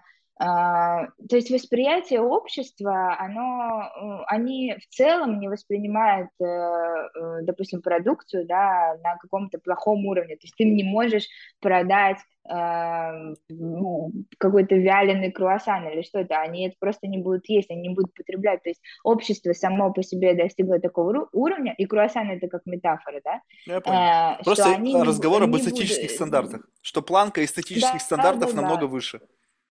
Намного выше, да, в среднем по Франции. Так это и понятно, одинаково, и да, видно. В Париже. Так вот, поэтому они себя и считают такими. Но представляешь, если ты ешь вкусные пирожные, для тебя это просто каждодневный вкус шоколада, тающего во рту с горькими нотками, это норма. И ты приезжаешь в соседнюю Испанию, где ты придешь, заказываешь тот же самый шоколадный эклер, и ты вообще не понимаешь, что происходит, какой вкус. Естественно, он сразу такой... Вот и минус. Моя любимая Франция. Вот и минус на сравнении с чем-то из более высокого, ну вот, хотя бы гедонической шкалы какой-то. Да, а, кстати, очень интересно спросить у твоего следующего гостя. Понимаешь, есть французы стандартные, а есть все-таки люди вообще, как мы уже поддерживали этот разговор в плане стартапов, в плане осознания повседневной жизни, есть люди нестандартные, поэтому у тебя будет, наверное, возможность поговорить с французом нестандартным, который поехал в Россию, вышел из рамок своего комфорта жизни, там, не знаю, где он, в Грасе, допустим, родился и вырос и так далее, все-таки он поехал в другую страну, он уже не самый стандартный француз. То есть его ответы вполне могут быть, знаешь, out of... Да, но, понимаешь, все равно у него есть касание. То есть вне зависимости от этого, это же как раз-таки очень важно, на мой взгляд. То есть, понимаешь, когда человек, он... несмотря на то, скажем, возьмем самого чопорного, то есть самого французистого француза, да, который не имеет и как бы всегда приезжает с задранным носом в любую страну, то есть везде все не так, везде круассан не тот, везде, то есть он не дает себя впустить вообще хоть сколько-то чего-то, да, то есть вот я, допустим, пытаюсь по максимуму себя впустить, ну, то есть, понятно, как бы, ну, как это, нужно правильно сказать, что я себя впускаю, ну, то есть я впускаю себя вот эту инаковость. То есть я хочу не просто как бы увидеть ее, я хочу, чтобы она на меня повлияла. Если я буду абсолютно сразу ее отрицать, то вот этой диффузии, которая меня изменит, не произойдет. Ну, то есть эта стена, она коснулась вот этого экрана, этот экран почувствовал, да, вот здесь отличие, не-не-не, дай, вот открой дверь, запускаешь себя, и ты тогда внутри начинаешь чувствовать, вот здесь оно, вот я чувствую вот это отличие, вот прямо здесь оно лежит, вот прямо вот у меня здесь это справа, а у тебя слева, и вот тут мы прямо вот это. Но это именно ощущение дает тебе какую-то некую свободу. То есть теперь ты не чувствуешь, как бы, что мы вот чужаки. И когда люди, они окунаются в другую жизнь, в другую культуру, причем не просто как туризм, потому что туризм это все-таки как бы, ну, не знаю, это вот как раз такое как бы касание, причем очень выборочно. Я коснусь вот этого, вот этого, вот этого, а все остальное я не буду касаться и как бы вообще лучше меня не трогать. А когда ты вынужден, потому что ты там живешь, и тут происходит как бы вот это впускание в себя, и тут ты уже рассуждаешь с позиции как бы более глубокого знания. То есть ты уже можешь сказать, вот здесь вот мы чем-то похожи, вот здесь вот мы отличаемся, но отличаемся не просто так, потому что я классный, а потому что вот у нас есть корешок, глубоко уходящий там в нашу историю, и вот этот корешок отматывается, вот до этого момента мы с вами шли в рамках одного сценария, а потом произошло раздвоение, у нас свой путь, у вас свой путь, но вот это ощущение, где мы отличаемся, разделяемся, они очень важны, но не с точки зрения того, чтобы искать эти отличия, а наоборот, искать сходство. Я считаю, в беседе самое важное, безнажно с кем, искать не наши с тобой различия. Ну, различия тоже интересны, поскольку они позволяют прийти к сходствам. То есть, если я нащупал, что мы здесь с тобой чем-то вот не соотносимся, ну, как бы не совпадаем, то мы можем как бы путем взаимного как бы вот объяснения, почему у тебя так, а почему у меня так, прийти к состоянию некого понимания. А понимание – это такой некий перекресток, где безотносительно к твоему и моему мнению мы скажем: окей, я понимаю, откуда у тебя эти мысли. Я не могу их не принимать совершенно, но у меня и нет потребности в этом принятии или их непринятии. Я просто понимаю, почему ты так думаешь. И вот это вот как раз-таки уникальная черта, которая, на мой взгляд, возможно, только дается только тем людям, которые именно погружались в разные культурные контексты. Вот эти путешественники, там, диджитал-кочевники или там, как их там называют, шелнаманс. То есть вот это вот вся история. И вот это очень круто, что ты вот путешествуешь, и вот, возможно, вот эта вот инаковость-то как раз, ну, то есть у нее, возможно, был изначально предпосылки, а сейчас сорсинг, который происходит, это как раз-таки за счет мультикультурного какого-то впитывания в себя чего-то, что дает тебе вот этот необходимый набор пазлов для того, чтобы вот этот алгоритм нестандартного принятия решений сорсился за счет чего-то нового. Все верно. И мне кажется, это однозначно, определенно точно. И я всем моим друзьям и всем людям, с которыми общаюсь, я всегда говорю, что обязательно нужно попробовать выехать из своего места, где ты родился, так скажем, да, и, может быть, и пригодился, вот, но посмотреть на другой мир, на других людей, потому что это колоссально, ну, это банально, то, что я сейчас говорю, это банально колоссальный опыт, естественно, это интересно, всякие культуры и так далее, все это, очевидно, только на плюс идет. Опять-таки, если у тебя есть ген кочевничества, если у тебя нет гена кочевничества, пожалуйста, познавай через действие на одном месте. Тоже, в принципе, хорошая стратегия. Ген кочевничества, можно сказать, сравнить с неким невротизмом. То есть, как бы, когда, я в хорошем смысле сейчас не думаю, что я пытаюсь как бы издеваться. Я, потому что тоже в какой-то мере невротик. То есть, с одной стороны, я очень люблю эмоциональный гомеостаз. Когда вот я сейчас закрою глаза, и как бы главное, чтобы у меня ничего меня не парило. Ну, то есть, вот как бы вот на заднем фоне, как будто бы, знаешь, вот есть какие-то набор тасков. Пей. Вот незакрытый, вот он, как, знаешь, как не знаю, идиотская стиральная машина, которая будет пикать, пока ты не нажмешь стоп, там, или там, не знаю, ну, в общем, какая-нибудь херня, которая зумит, пока ты не нажмешь стоп. И вот так же самое вот набор этих тасков. Для меня крайне важно по жизни, чтобы вот этого зума, пикания сзади не было. Ну, сзади не было. Вот. И у кого-то этот зуд и сзади тоже есть. Понимаешь, тоже кому-то вообще не повезло. Вот. Да. И вот когда ты так живешь, то как бы невротизм у меня связан с тем, что несмотря на то, что я люблю какое-то внутреннее, вот это вот какой-то внутренний контроль, который связан с каким-то, знаешь, таким чувством равновесия, но невротизм связан с тем, что я хочу постоянно тестировать свое мастерство контроля. Ну, то есть, как бы, как можно обрести контроль, его потеряв? И постоянно ты вбрасываешься в ситуации, где ты теряешь контроль. И потом ты его обретаешь и говоришь: о, окей, все в порядке. То есть я этот навык не растерял. И вот это... Ну, хорошо. Это твое познание мира, значит, да? Так происходит. Знаешь, это не то чтобы даже познание мира, это такое ощущение, что чем... Вот представь себе, что это как будто бы навык. Вот есть эквилибристы, или там кто, канатоходцы, да, которые вот у них какое-то идеальное чувство баланса.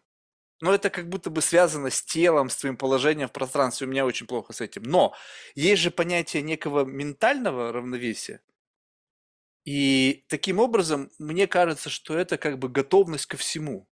Вот представь себе чувство, может быть, оно иллюзорное, но ты готова ко всему. Тогда вообще тебе чего бояться? И тогда жизнь становится как будто бы намного спокойнее. Это, знаешь, есть такая фраза: заменить свой страх на интерес. Я не знаю, откуда она пришла, супер. Но это похожее направление, да, что на самом деле все может быть интересно, только нужно это как-то осознать, понять, заинтересоваться. Я бы, знаешь, это даже расширил. Сидеть бояться проще. Сидеть бояться проще намного. Я бы, знаешь, это расширил. В плане эмоций, но по действиям. Можно сказать так, что можно любую эмоцию превратить в некое универсальное топливо. Представь себе, вот как бы сейчас убери, представь себе любую эмоцию, вот сейчас как бы целый каскад эмоций, такая некая радуга, и как будто бы каждая эмоция, она как будто подключена к какому-то нерву внутри тебя.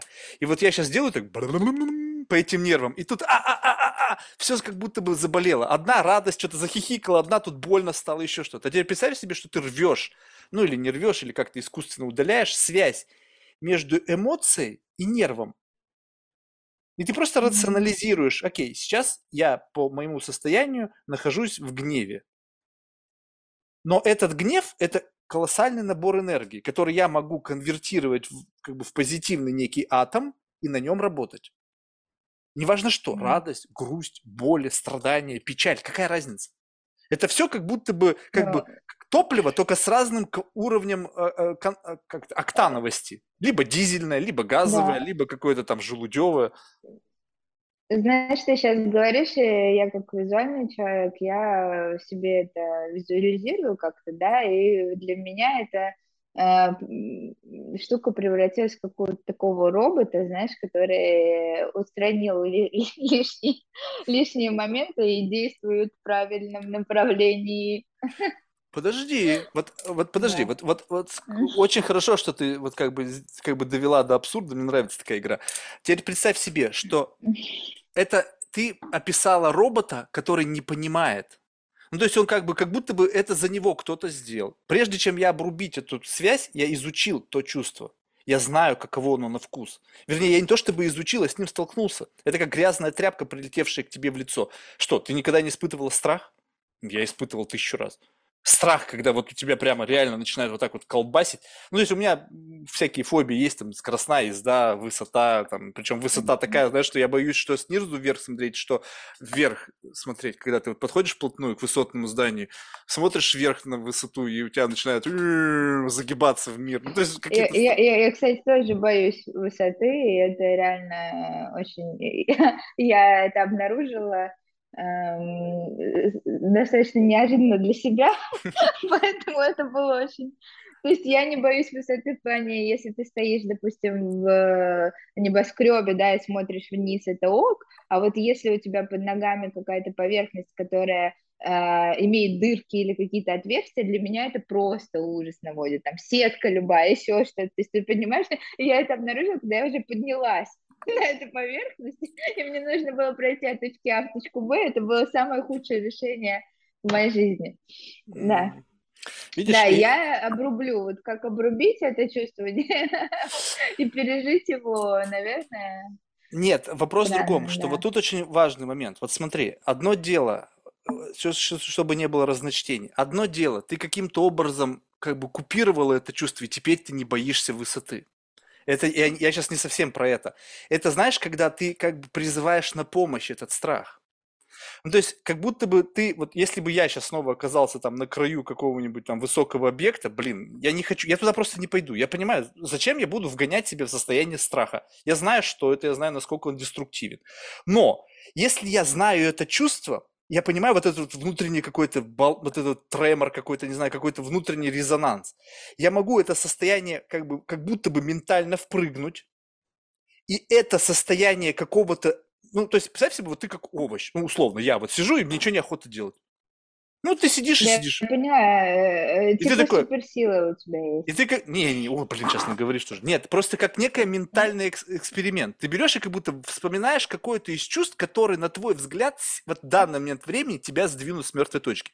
Когда-то тебе нужен страх, когда-то тебе нужен памп, когда-то тебе нужна грусть. Почему-то вот для этой конкретной задачи классно подходит меланхолия, либо ностальгия. Но ты хорошо знаешь, что это такое, ты как будто бы призываешь это состояние тебе на помощь. И движешься вот в этом каком-то направлении, которое как бы очень специфическое, и получаешь именно тот самый как бы необходимый пуш, причем именно с нужным таким привкусом, понимаешь, вот именно вот. Согласись, вот есть работа, допустим, рутинная. Вот Представь себе, тебе бы высыпали там на пол там бисера и сказали бы, слушай, собери, вот тут красные отложи там к синим, и вот ты сидишь и думаешь, вот какой тебе ставь? В состоянии пампа ты это сделать не сможешь. Потому что тебя вот так вот будут колбасить, ты будешь, да твою же мать. Тебе нужно же такое, какое-то грустное, такое... И вот ты впрыгиваешь в это состояние, и вот оно как будто бы необходимое топливо для выполнения какой-то рутинной задачи. Нет? Ну, неплохо.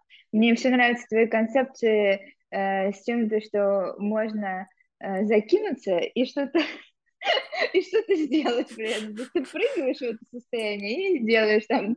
Вначале ты тоже упомянул как будто что-то подобное, да, в состоянии счастья, да. Ну, это интересно, почему нет, если ты выработал такой механизм, когда ты можешь включить определенные ощущения, которые тебе поможет достичь успеха, там, допустим, или выполнения конкретной задачи, то почему нет? Классно. Ты хочешь сказать, что ты такого никогда не чувствовал? Расскажи другим.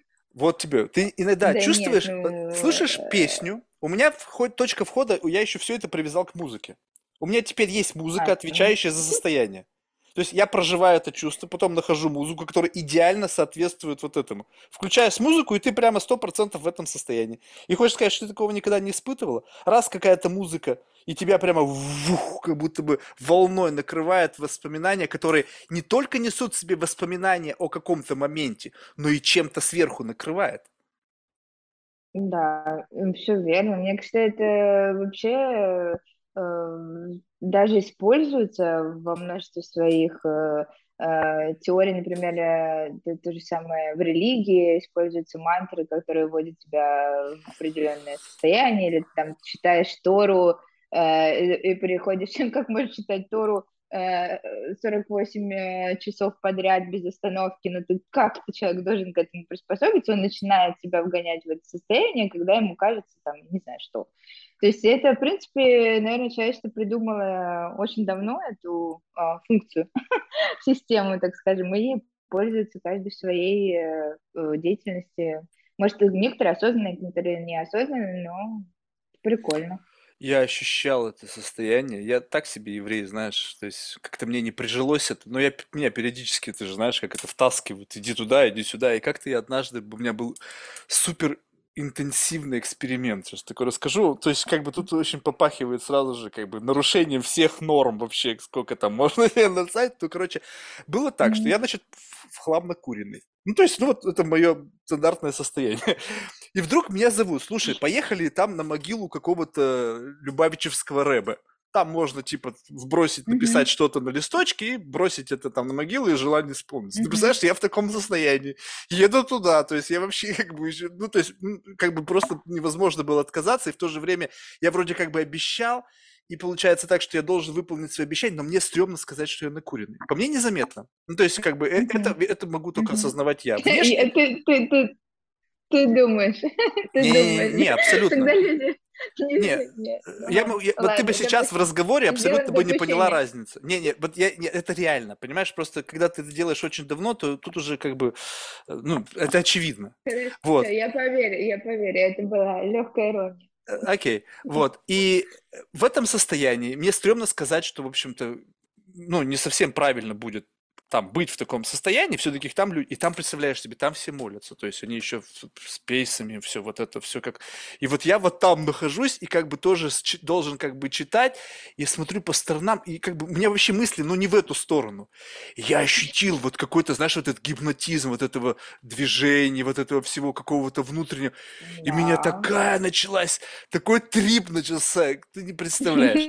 То есть это вот ощущение какого-то такого странного транса, как бы вот этого всего. И вот эти ощущения я люблю. Вот это как бы некое проникновение за очевидный мир.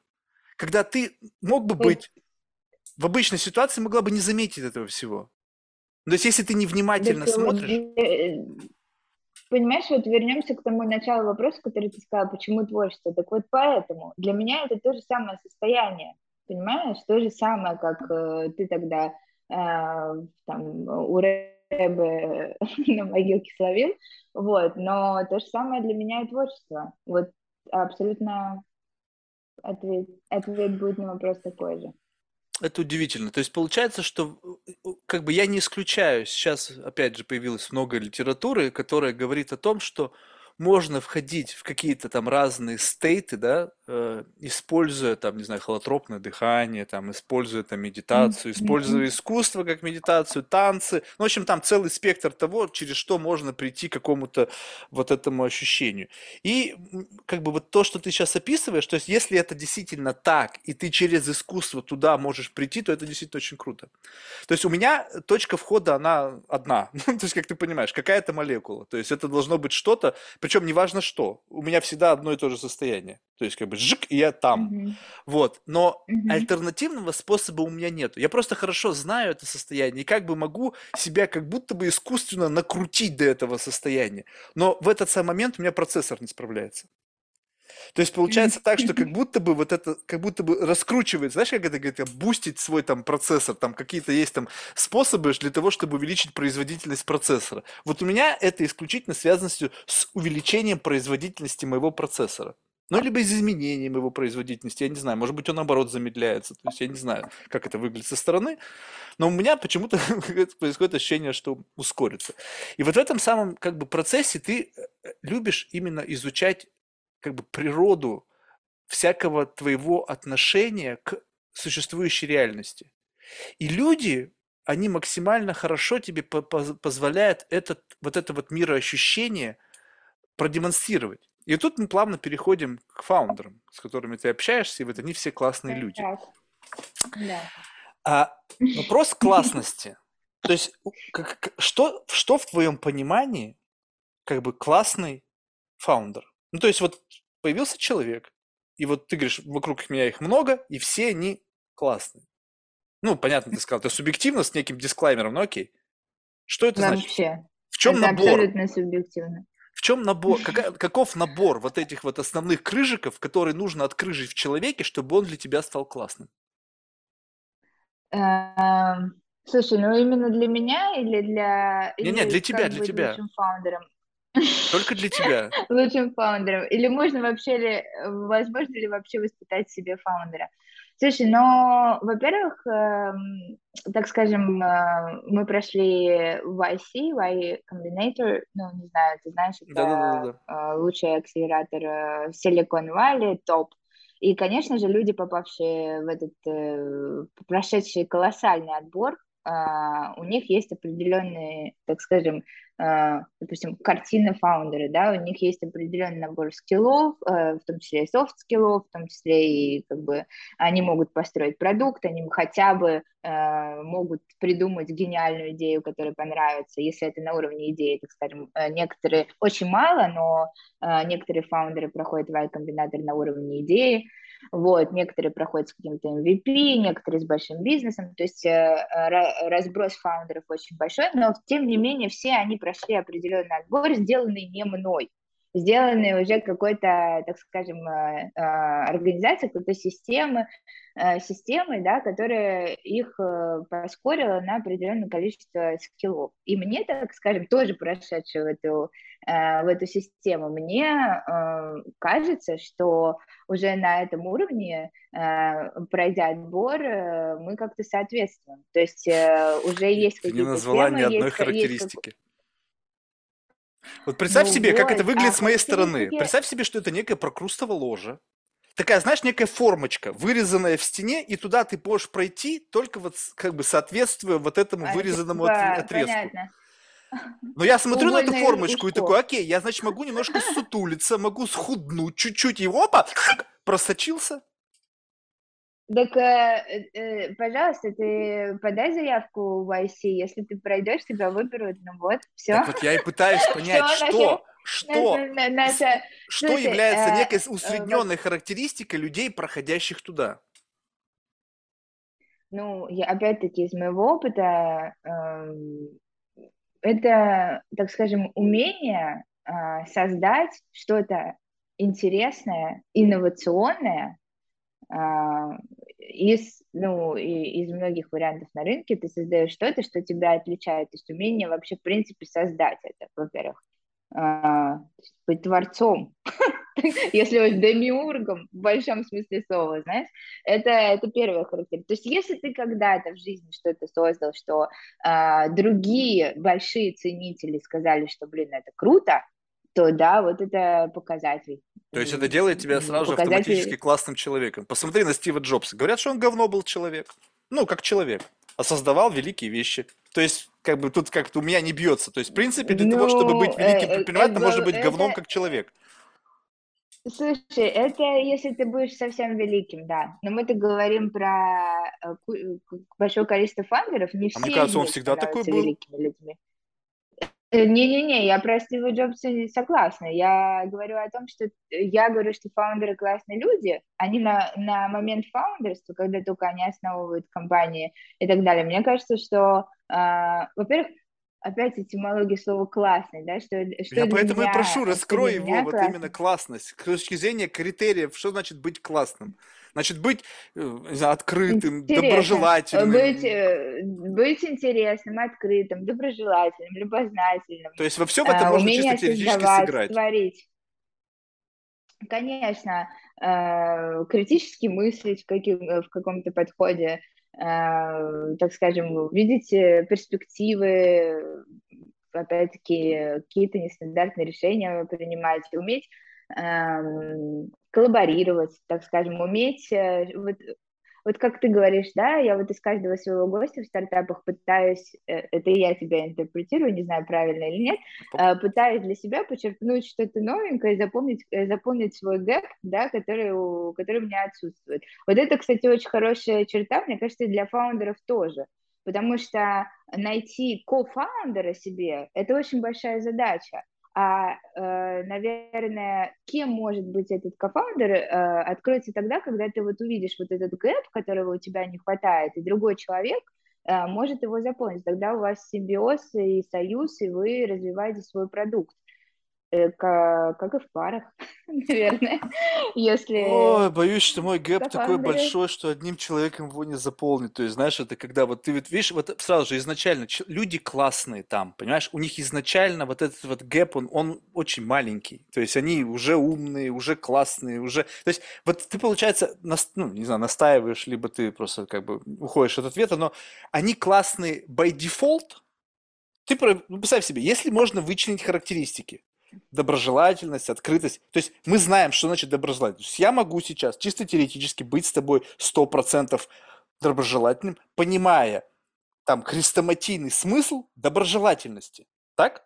Зафиксировали. Mm-hmm. То есть я знаю, у меня включилась программа «Пью! Доброжелательность». И я такой: дорогая милая, поехали. Открытость. Mm-hmm. Понимаю хрестоматийный смысл открытости. «Пью! Открыто». Я беру и начинаю показывать некую свою уязвимость, причем в правильном контексте, то есть, может быть, выберу, как прощупаю тебя, пойму, где ты поймешь, что эта уязвимость правильная, с точки зрения этики новой какой-нибудь такой возьму, не знаю, какую-нибудь животрепещущую тему, не возьму алкоголизм родителей, знаешь, такой мрачный, а что-нибудь типа какое-нибудь очень специфическое, но модное. И как бы как будто бы невзначай этим поделюсь, давая тебе видимость, что я показываю тебе свою уязвимость и какую-то свою вот эту вот. Раз, еще одна галочка. И вот за счет вот этих вот наборов, как бы понимания моего, назови это, как это опять же модно называть, да, там, как это, эмоциональный интеллект, я просто беру и знаю, каким нужно быть с точки зрения востребованного. Ну, есть один большой базовый компонент, это то, что ты что-то придумываешь стоящее. Но человеческие качества, которые тоже идут в наборе, ведь они, как говорится, веси, они же, помимо всего прочего, смотрят еще на человека. Сколько у меня было в этих всяких весишников. Больше, да, больше смотрят на людей. Вот. Это, и, как я говорила, и, наверное, повторюсь, что лучшие вечерные умы мира бьются на задачу безошибочно определить успешного фаундера. Это как бы... Успешного органически, либо человека, который просто себя дотянул до представления, как будто бы есть уже некий бенчмарк. И они, я не знаю, ты это видишь или нет, но они все похожи. По взглядам, по образу жизни, даже по отдыху, Бали, серфинг, да все предприниматели. Вот я не знаю, по крайней мере, с теми, с которыми я разговаривал. Как бы набор характеристик.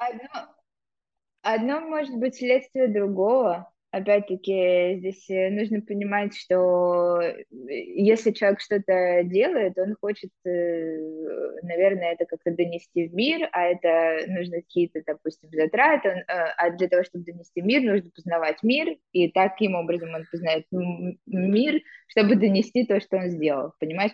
Это такой небольшой замкнутый круг. Но помимо всего того, что ты сказала, я считаю классными людьми, может быть, это такая абсолютно сугубо личная такая, и нельзя ее применить, допустим, ко всем людям. У меня есть определенная интуиция, да, которую я, не знаю, каким способом выработала, опыт, не опыт, врожденный, не знаю, вот интуитивно. Мне кажется, что все фаундеры, которых я встречала в этом направлении, интересные люди. Классные люди, потому что вот помимо того, что ты говоришь, я сейчас вот надену вот эту маску, или я надену вот эту маску, или я дружелюбный, или я такой, помимо всего этого сразу бьет моя интуиция, которая мне говорит, что ты, дорогой, можешь одевать сколько хочешь масок, но извини, у меня уже, ну, как бы да, понимаешь? Окей, что тебе интуиция говорит про меня? О, какая личная... Вообще, а то, вообще ничего страшного. То есть, тут, как бы самое, что ты. Вот, как бы как дисклаймер, меня не ранит абсолютно ничего. То есть, как бы можно пинать по яйцам с полной силы, и как бы ты точно не увидишь, что я заплачу. Сказала он и пошел шурнуться. Я войду в состояние осознанности, и меня не ранит. О, не-не-не, наоборот. Не-не-не, вот как раз-таки вот это не мой способ. Я, наоборот, хочу принять эту плевуху. Мне в жизни их стало не хватать. То есть ты представляешь себе, раньше все боролись с тем, чтобы эти оплевухи не получать. А теперь я не слышу о себе правды, потому что все классные. А теперь ты вырос. Да, я хочу слышать правду. Все говорят, ты все классные, все такие супер, все супер. Понятно, что если ты супер, то ты должен быть чувствительным, у тебя должно быть прокачанное... То есть ты не должен никому ничего говорить плохого, потому что должен сразу же понимать уровень вот этого чувствительности, вклада в это, в отношения, какие-то инвестиции бесконечно, даже отказываться вежливо и так далее. В этом отношении я вообще чувствую чистая фальшь. И вот здесь как раз такой вроде бы прямой вопрос. Ну, у тебя есть классная интуиция, ну окей, я-то знаю, кто я. И мне любопытно. Причем сейчас без кокетства. Не, ну, я, пожалуйста, скользнусь с той скользкой дорожки, потому что в начале пути, потому что, знаешь, во-первых, видео тормозит все время, это очень мешает восприятию тебя как человека, как, знаешь, мы же все-таки визуалы, и все-таки без видео довольно сложно, ну, в каких-то моментах я могу ошибаться и так далее, то есть здесь такое... говорить какие-то комплименты, спасибо за то, что меня пригласил, интересная беседа, мне нравится, что ты пытаешься развиваться, познавая других людей, заполняешь свои гэпы и стремишься к познанию мира таким путем, это очень круто, и так далее, и тому подобное, но наверное, больше ничего не могу сказать себе. Вот об этом-то как бы и речь, понимаешь, что как бы ты сказала, что как бы эта интуиция есть, и она в отношении других людей работает. Вот, и получается, что вот эта вот интуиция, это как бы получается твой, как бы, знаешь, secret knowledge. Но как ты его будешь проверять, если ты не даешь человеку дать тебе откалибровать твой собственный инструмент? Вот представь себе, что ты играешь на скрипке, и тебе кажется, что она идеально настроена. А человек другой слушает... Я поняла ваш трюк. Я поняла ваш крючочек, за который вы хотите меня на обратную, на скользкую дорожку притянуть. Да почему скользко? Не, ну если тебе человек говорит, слушай, да мне как бы любое мнение, я же знаю, кто я, понимаешь? Я знаю, что я абсолютно несовершенен вообще не всем. И поэтому как бы услышать что-то, что как бы тебе кажется, кто-то другой на это обидится, для меня вообще ничего не стоит. Ну то есть, ну окей, ну да, я знал, это прикольно, что ты это увидела.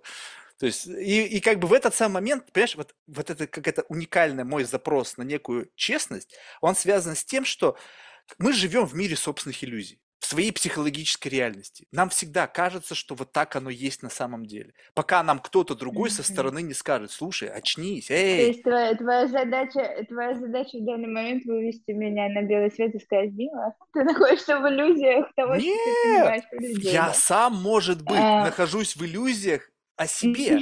То есть представь себе, что ты как бы что-то о себе там думаешь, и как бы ты живешь вот с пониманием о себе вот таким. И тут вдруг твои чувства интуиции, причем она насмотренность, ведь еще это же как бы у тебя, понимаешь, одно дело, когда ты...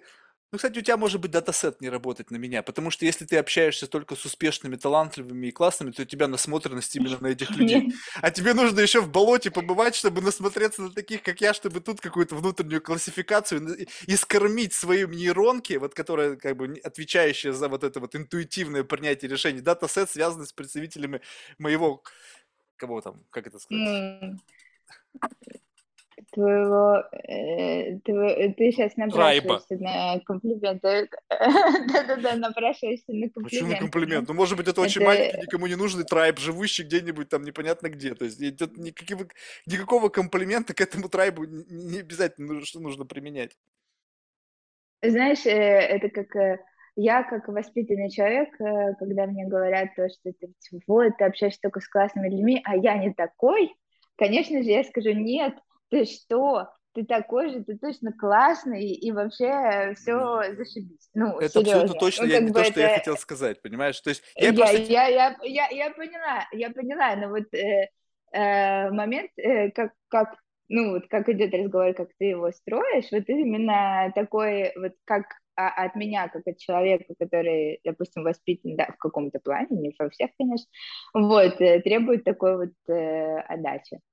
Слушай, но раскрывать что-то про тебя, это было бы, наверное, ну, я не знаю. Ладно, я уже тебя не буду мучить. Это... Вопрос, давай просто теперь абстрактно просто. Вообще, да, в принципе, если тебе тяжело на меня, представь себе просто, вот, как бы, как ты тренируешь свою интуицию. То есть, что как-то жизнь сама тебе доказывает, что ты права или ты не права. Ну, вот ты сказала, что вот встречаешь себе человека, и твоя интуиция подсказывает тебе: он классный. Это естественно. Ну, как сказать, ты определенный опыт набрал, ты пообщался с разными людьми, с разными культурами, с разными представителями, классами в разных ситуациях, и, конечно, у тебя есть определенный фон, который ты можешь переложить, так скажем, на собеседника.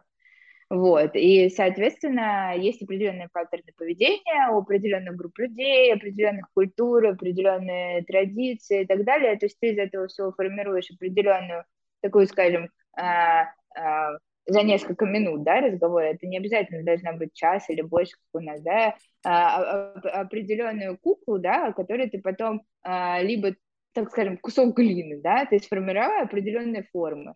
И в момент разговора ты там где-то подтачиваешь для себя и делаешь из этого там бюст определенного вида. Ну, допустим. Вот. И, конечно, как бы это все влияет. И плюс я закончила все-таки академию художественную, и я очень много рисовала лица и так далее, чтобы соотнести, может быть, какие-то манеры, какие-то черты лица с определенным характером, да, который человек имеет в себе. Плюс, опять-таки, гены имеют значение, да, и так далее. Вот, поэтому... Любопытно. Тогда очень большой фактор, да, разброс, так скажем, вещей. Слушай, просто любопытно, вот я не знаю, согласишься со мной, нет, я все как бы вокруг этой мысли хожу, но вот идея заключается в том, что, скажем, окей, у тебя есть набор критериев, скажем, там, твоя насмотренность на лица в связке с их психо, там, каким-то типом, там, не знаю, там, какая-то внутренняя классификация, которая, может быть, она на уровне подсознания работает, там, какая-то картотека, там, и так далее. Вот, но вопрос ведь, вот смотри, мне просто любопытно, времена им бывает, вот представь себе, что многие люди, как это, ну, вот представь себе, сейчас в смысле докручу, вот ты посмотрела какой-нибудь фильм, так, и там, допустим, есть какой-нибудь актер, некий Джек Воробей, и ты пишешь Джонни Деппу, обращаясь к нему как Джеку Воробью, ведь Джонни Депп — это не Джек Воробей, он его просто играл. Mm-hmm. Тогда как ты можешь знать, общаясь с людьми, это сейчас роль, либо это настоящий человек? Mm-hmm. И потому что если это роль, то ты оцениваешь человека по отношению к тому, насколько хорошо он играет, опять же, роль.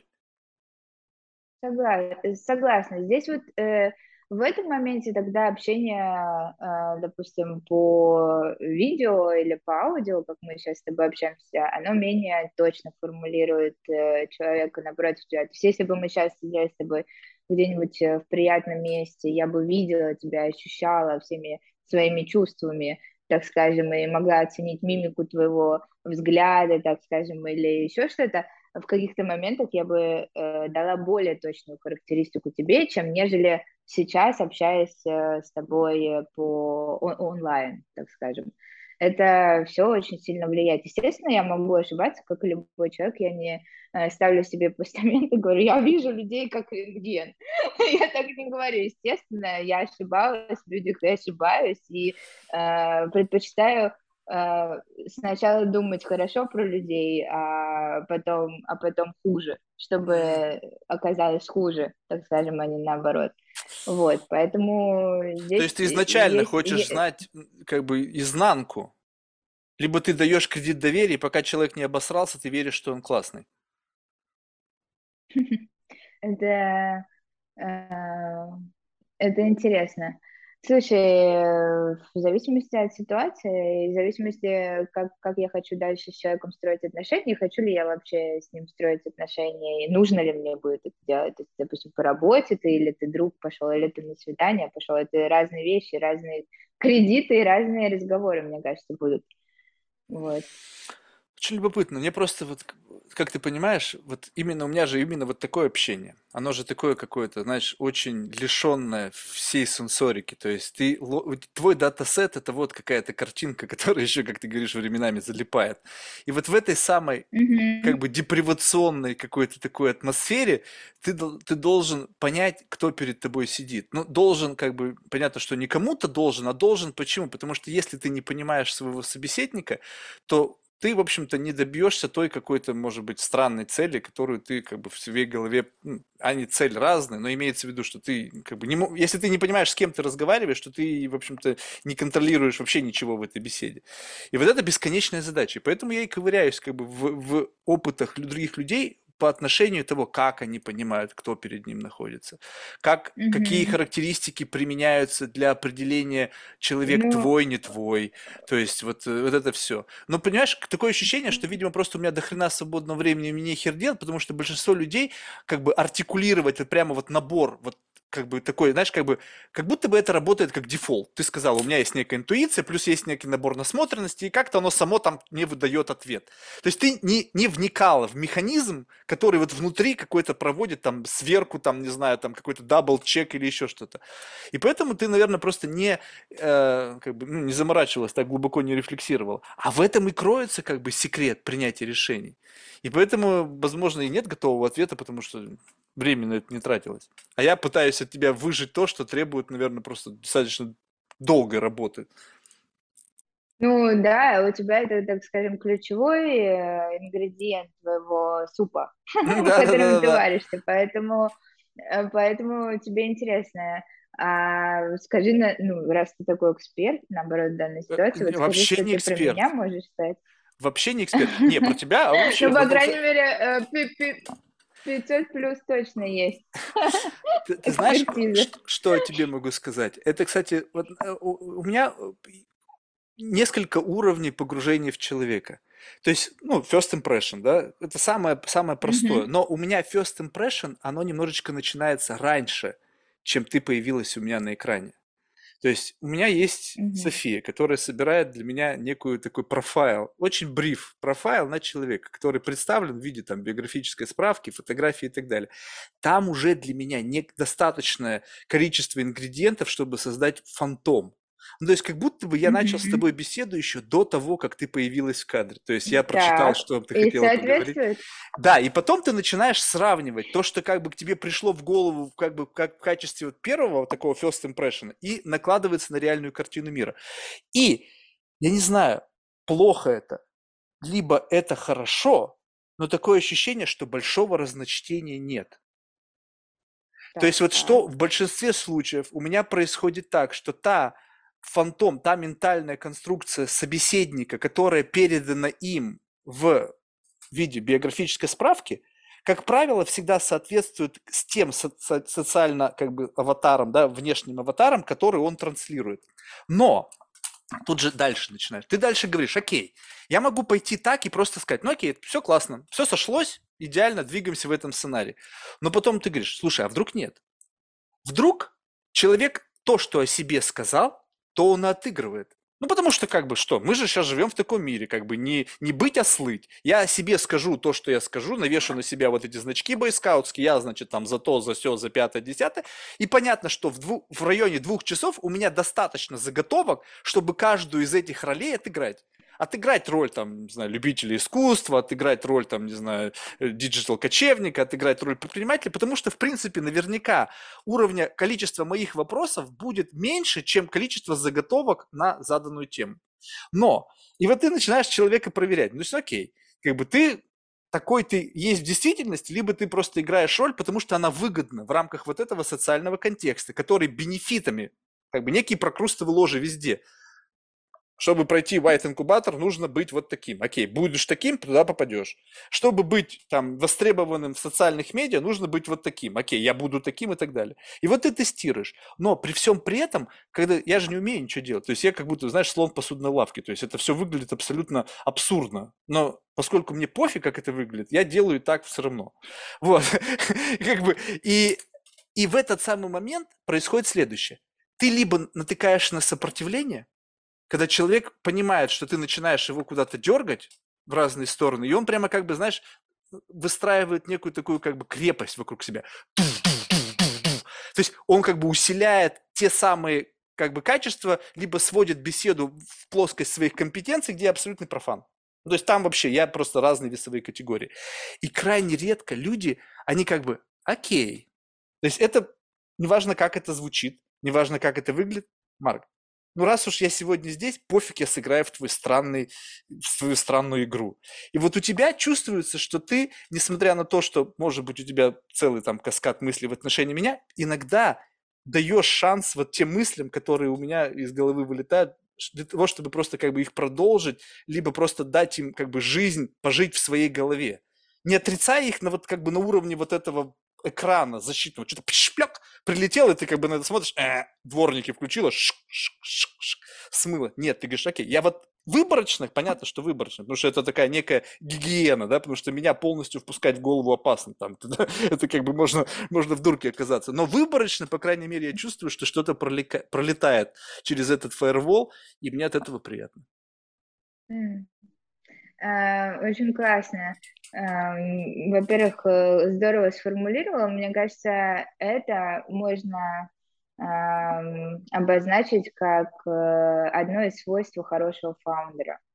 Что хороший фаундер, на самом деле, он не отталкивает все подряд и дает идеям извне пинок, развитие, пытается поглотить, понять, поиграть в то же самое направление. Мне кажется, это вот хорошее, так скажем, заключение одного из свойств фаундера в целом. Человека, который делает стартап или бизнес, или, я не знаю, пишет картины.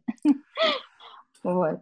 Как следующее, понимаешь, у меня здесь следующий момент. То есть, с одной стороны, как бы ты описал эту черту, но для меня это, знаешь что? Это означает, что ты не боишься. Это означает то, что, ну, как бы, когда человек, как бы, не принимает, вот, ну, с другой стороны, вот что бы не принимать? Вот почему ты, кто-то, ну, не ты, а кто-то другой, почему бы нет?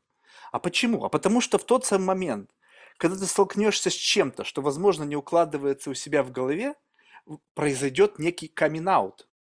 То есть вот в тот самый момент, когда ты не справляешься. Мне сегодня София прислала одну интересную переписку. Она меня подтролливает иногда. То есть у нас есть определенный тоже онбординг на подкаст. То есть есть определенные критерии. Ну, понятно.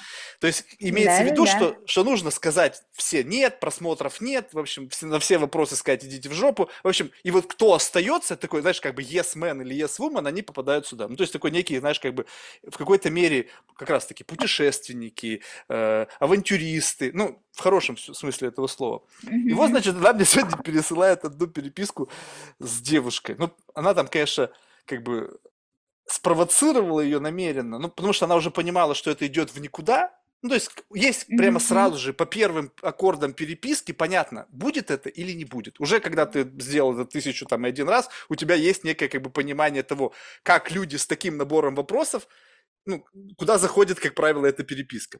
Вот. И, значит, ну, она уже, понятно, что, как бы, не рассматривая всерьез потенциал этой беседы, просто вбросила туда такую явную провокацию.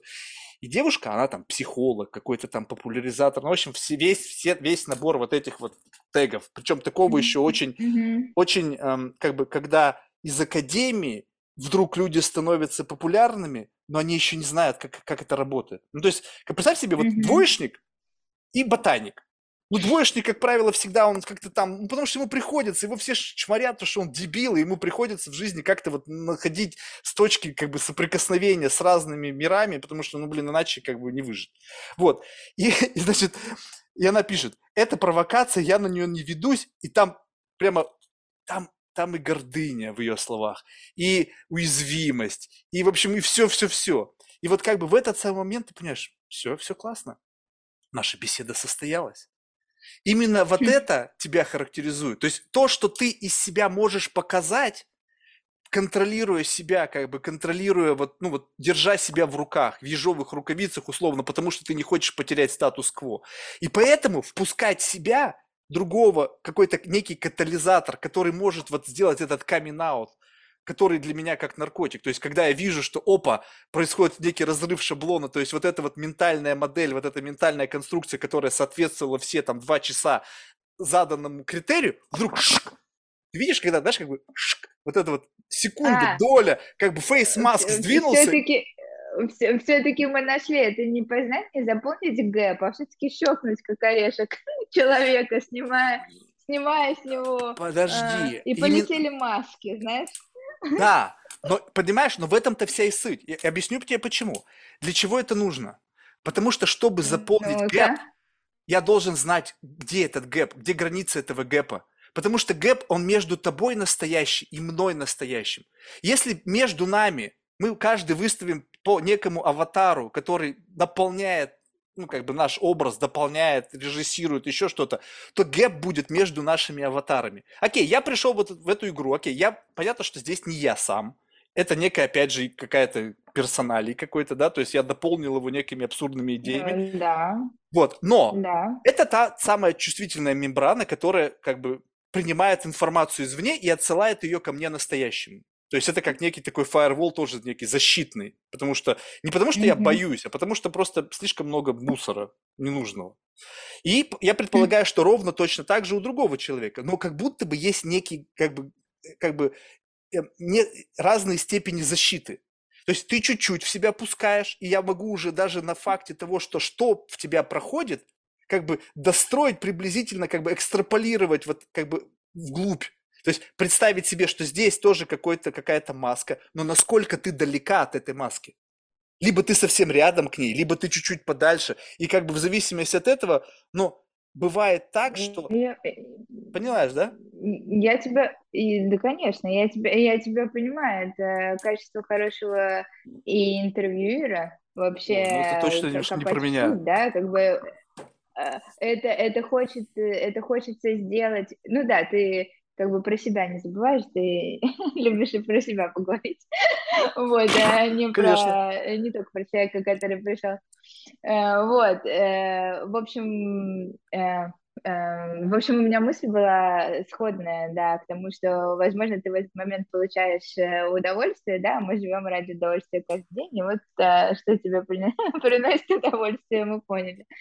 Вот. А я вообще в целом, знаешь, из-за того, что я пожила в разных культурах и говорю на разных языках и так далее, возможно, я для себя такую вывела штуку, что естественность вообще, в принципе, наличие каких-то масок, они иногда по умолчанию идут там с детства или еще где-то, да, понятно, мы не контролируем, но как можно более естественнее, в принципе, это держаться, это мое кредо по жизни, потому что я никому ничего не должна, мне никто ничего не должен, я воспринимаю мир, как он есть, и это дает такой огромный фидбэк, такой огромный потенциал для роста и так далее, что я не могу жаловаться на свой выбор, и здесь вот как бы...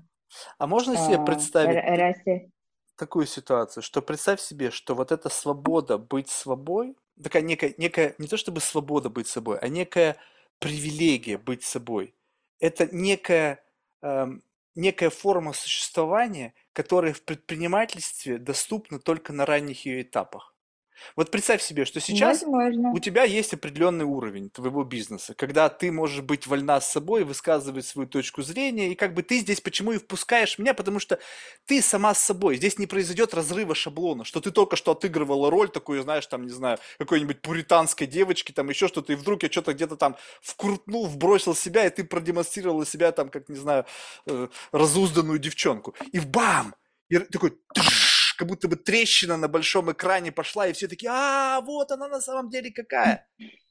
И поэтому ты этого не боишься, и поэтому ты спокойна. А представь себе, когда тебе большая корпорация. Вот знаешь, да, это, кстати, интересно. Мы недавно вот с кофаундерами обсуждали, что сейчас вообще самое классное время для нас, как для бизнеса, как для кофаундеров, как для развития, как для стартапа. Это просто самое потрясающее время для нас. Мы, конечно же, планируем, мы растем, мы быстро растем и так далее, то есть, возможно, скоро будут такие обстоятельства, естественно, что я не все не могу сказать. И знаешь, как у нас было интервью там с Брайаном Чески внутри комьюнити, это основатель Airbnb, естественно, ты когда на него смотришь, ты смотришь там то, что он говорит, да, ты думаешь, блин, камон, что за клише, конечно, он должен это сказать, там ему спичрайтеры написали, такой сидишь, такой открыл, значит, открыл тут всем небывалые знания, ну, это такой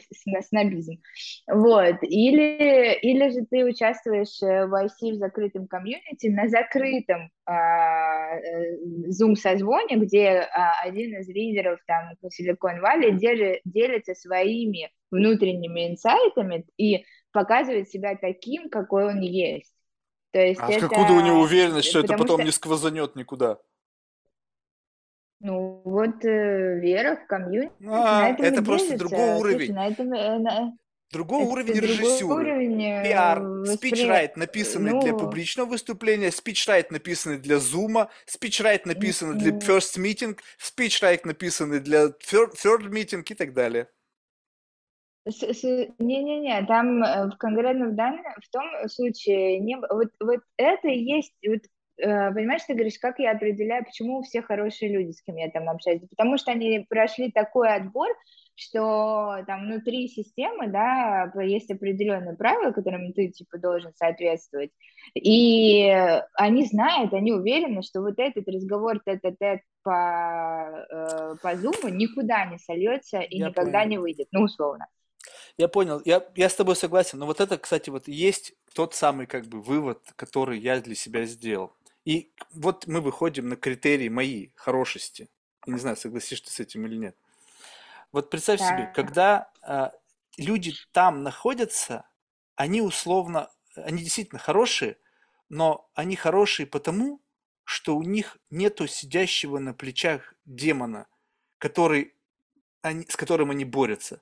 То есть у них не возникает в голове идея, слушай, Ведь он сейчас как бы правду матку рубит, и я как бы могу это сквозануть, и как бы, ну, и вот он как бы понимает, нет, это будет неправильно, потому что я предам веру этого комьюнити, и он как бы внутри происходит внутренняя борьба.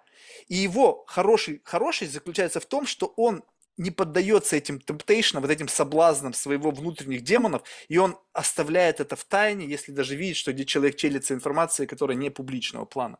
Если же у тебя в голове таких мыслей не возникает, ты не хороший, тебе просто повезло.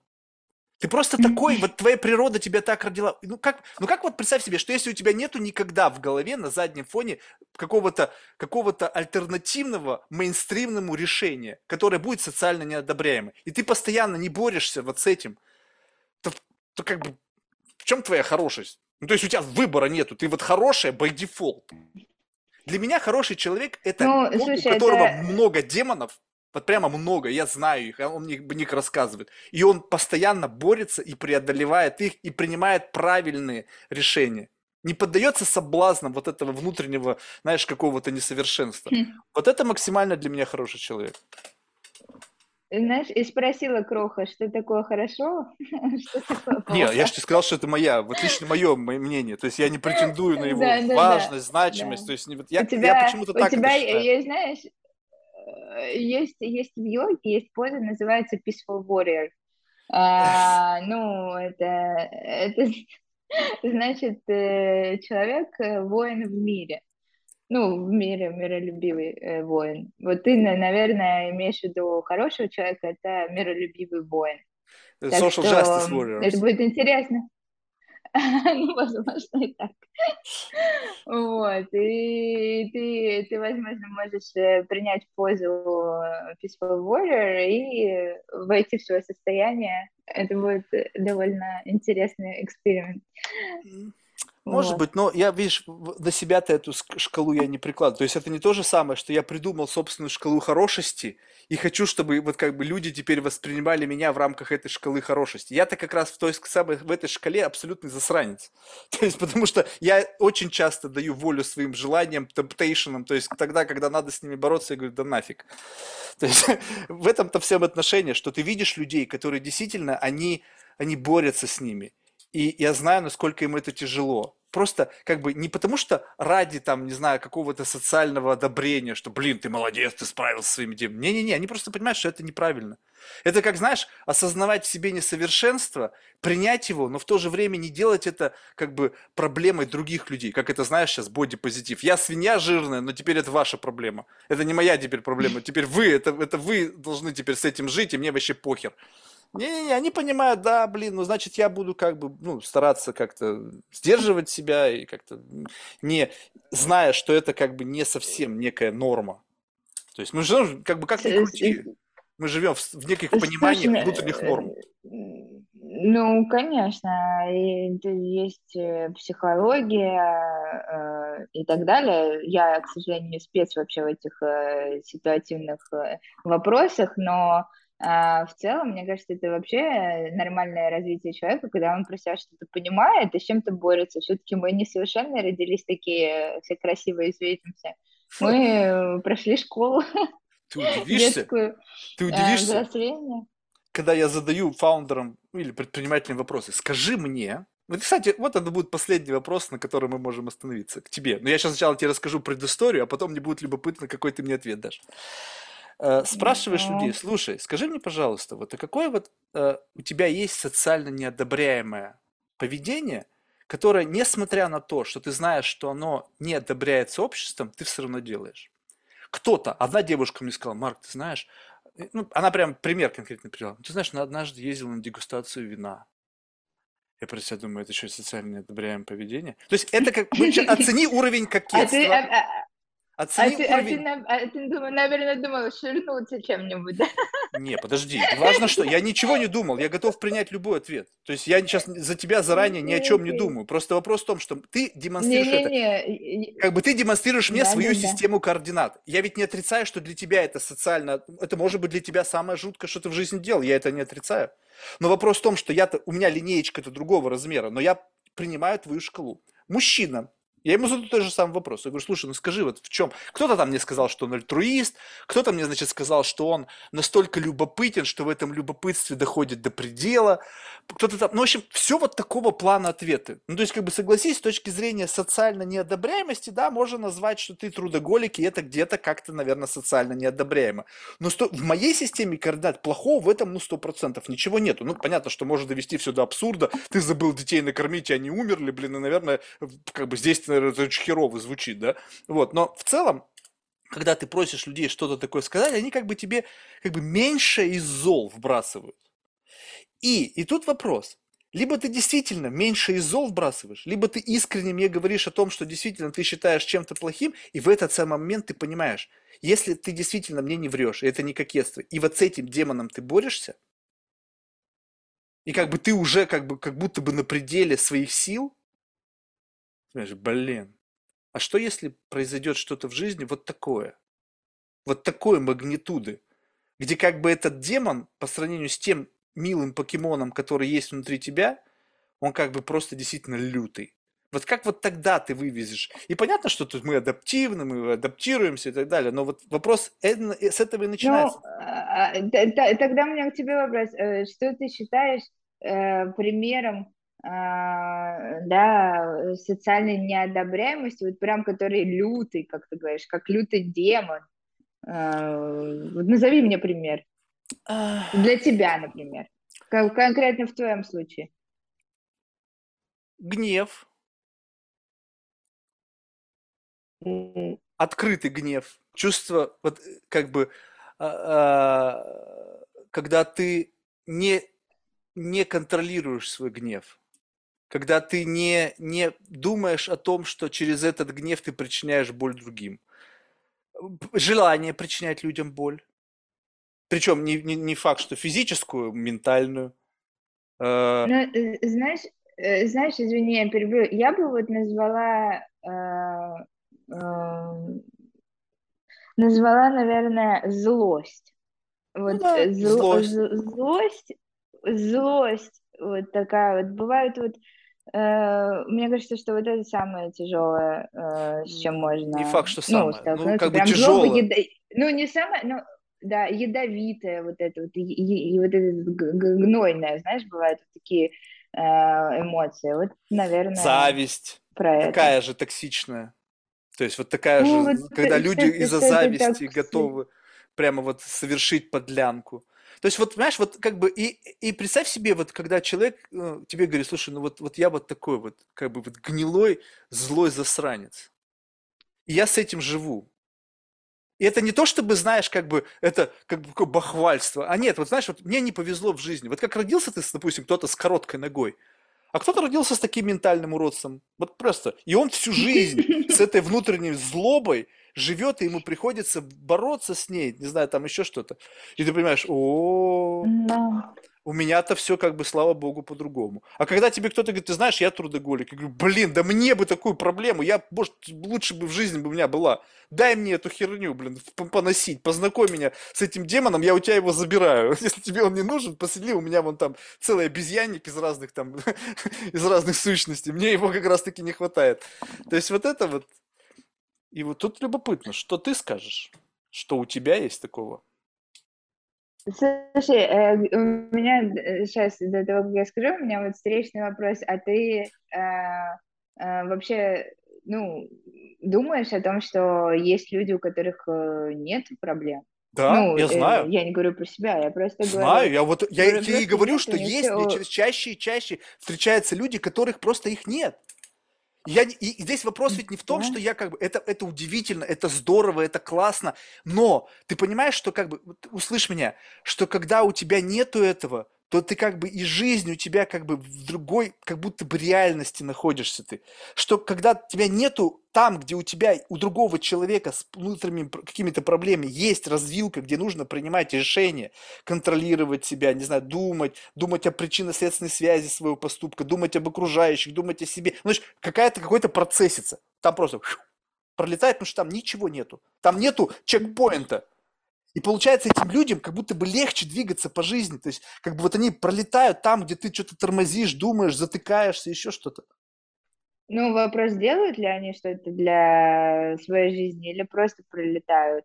Ну, то есть... А зачем останавливаться там, где ничего нету? Все... Ну, вот именно, вот и ответ. Что за жизнь в полете? Почему? Ну, там есть другие вещи. Слушай, для меня кажется, что вот этот эгоизм, про который мы говорили в начале, который я пытаюсь себе принять, вот это большая для меня задача, потому что как творческий человек, как художник, зацикленный на каких-то абстрактных материях, живущий в параллельной реальности, мне пришлось столкнуться с миром, научиться жизни в разных странах, карьерно расти, преобразовывать какие-то вещи в какие-то ценности. Я думаю, что это все было к тому, что я просто работала над своим эгоизмом, я научилась познавать мир, ну, не до конца, учусь, правильное слово, вот именно работая с этим огромным, большим демоном, потому что, конечно, классно говорить, что я такая крутая, я сижу тут и смотрю на вас свысока, но это никуда не приведет. Мне кажется, вот это был бы нормальный финальный ответ. Супер, вот. Ну видишь, вот как бы тоже видишь опять очередной раз, видишь перед собой нормального человека, который...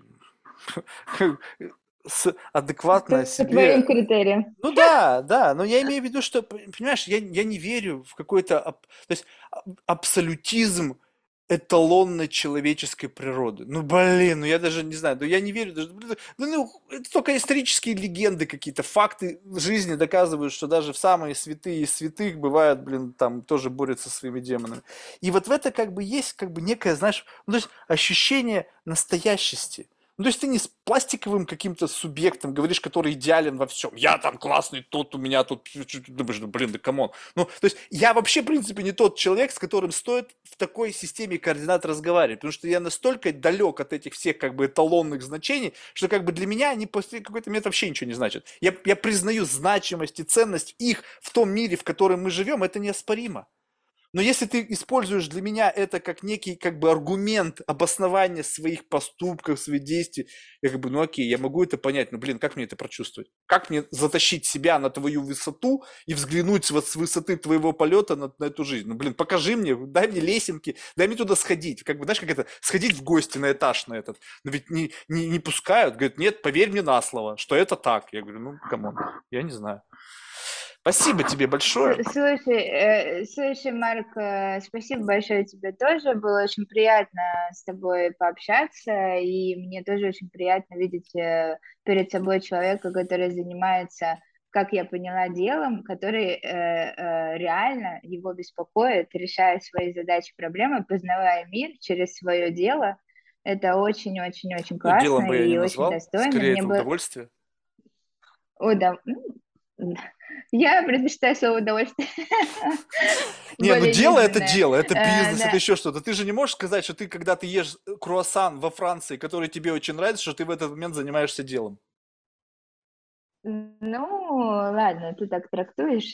Хорошо. Ну, в общем, в целом, очень приятно было пообщаться, и спасибо тебе за твое время. И успехов, ой, и интересных общений в дальнейшем. Конечно.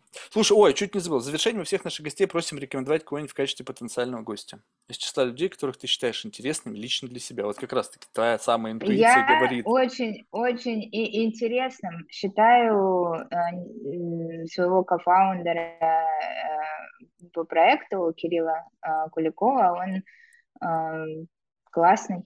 Может много рассказать интересного с другой точки зрения, более, может быть, рациональной, чем я. Я в нашем стартапе выделяюсь своим эмоциональным восприятием действительности.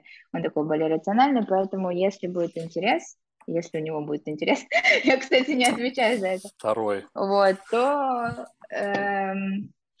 вот рекомендую. Супер, спасибо. Что ж, успехов в бизнесе, в жизни.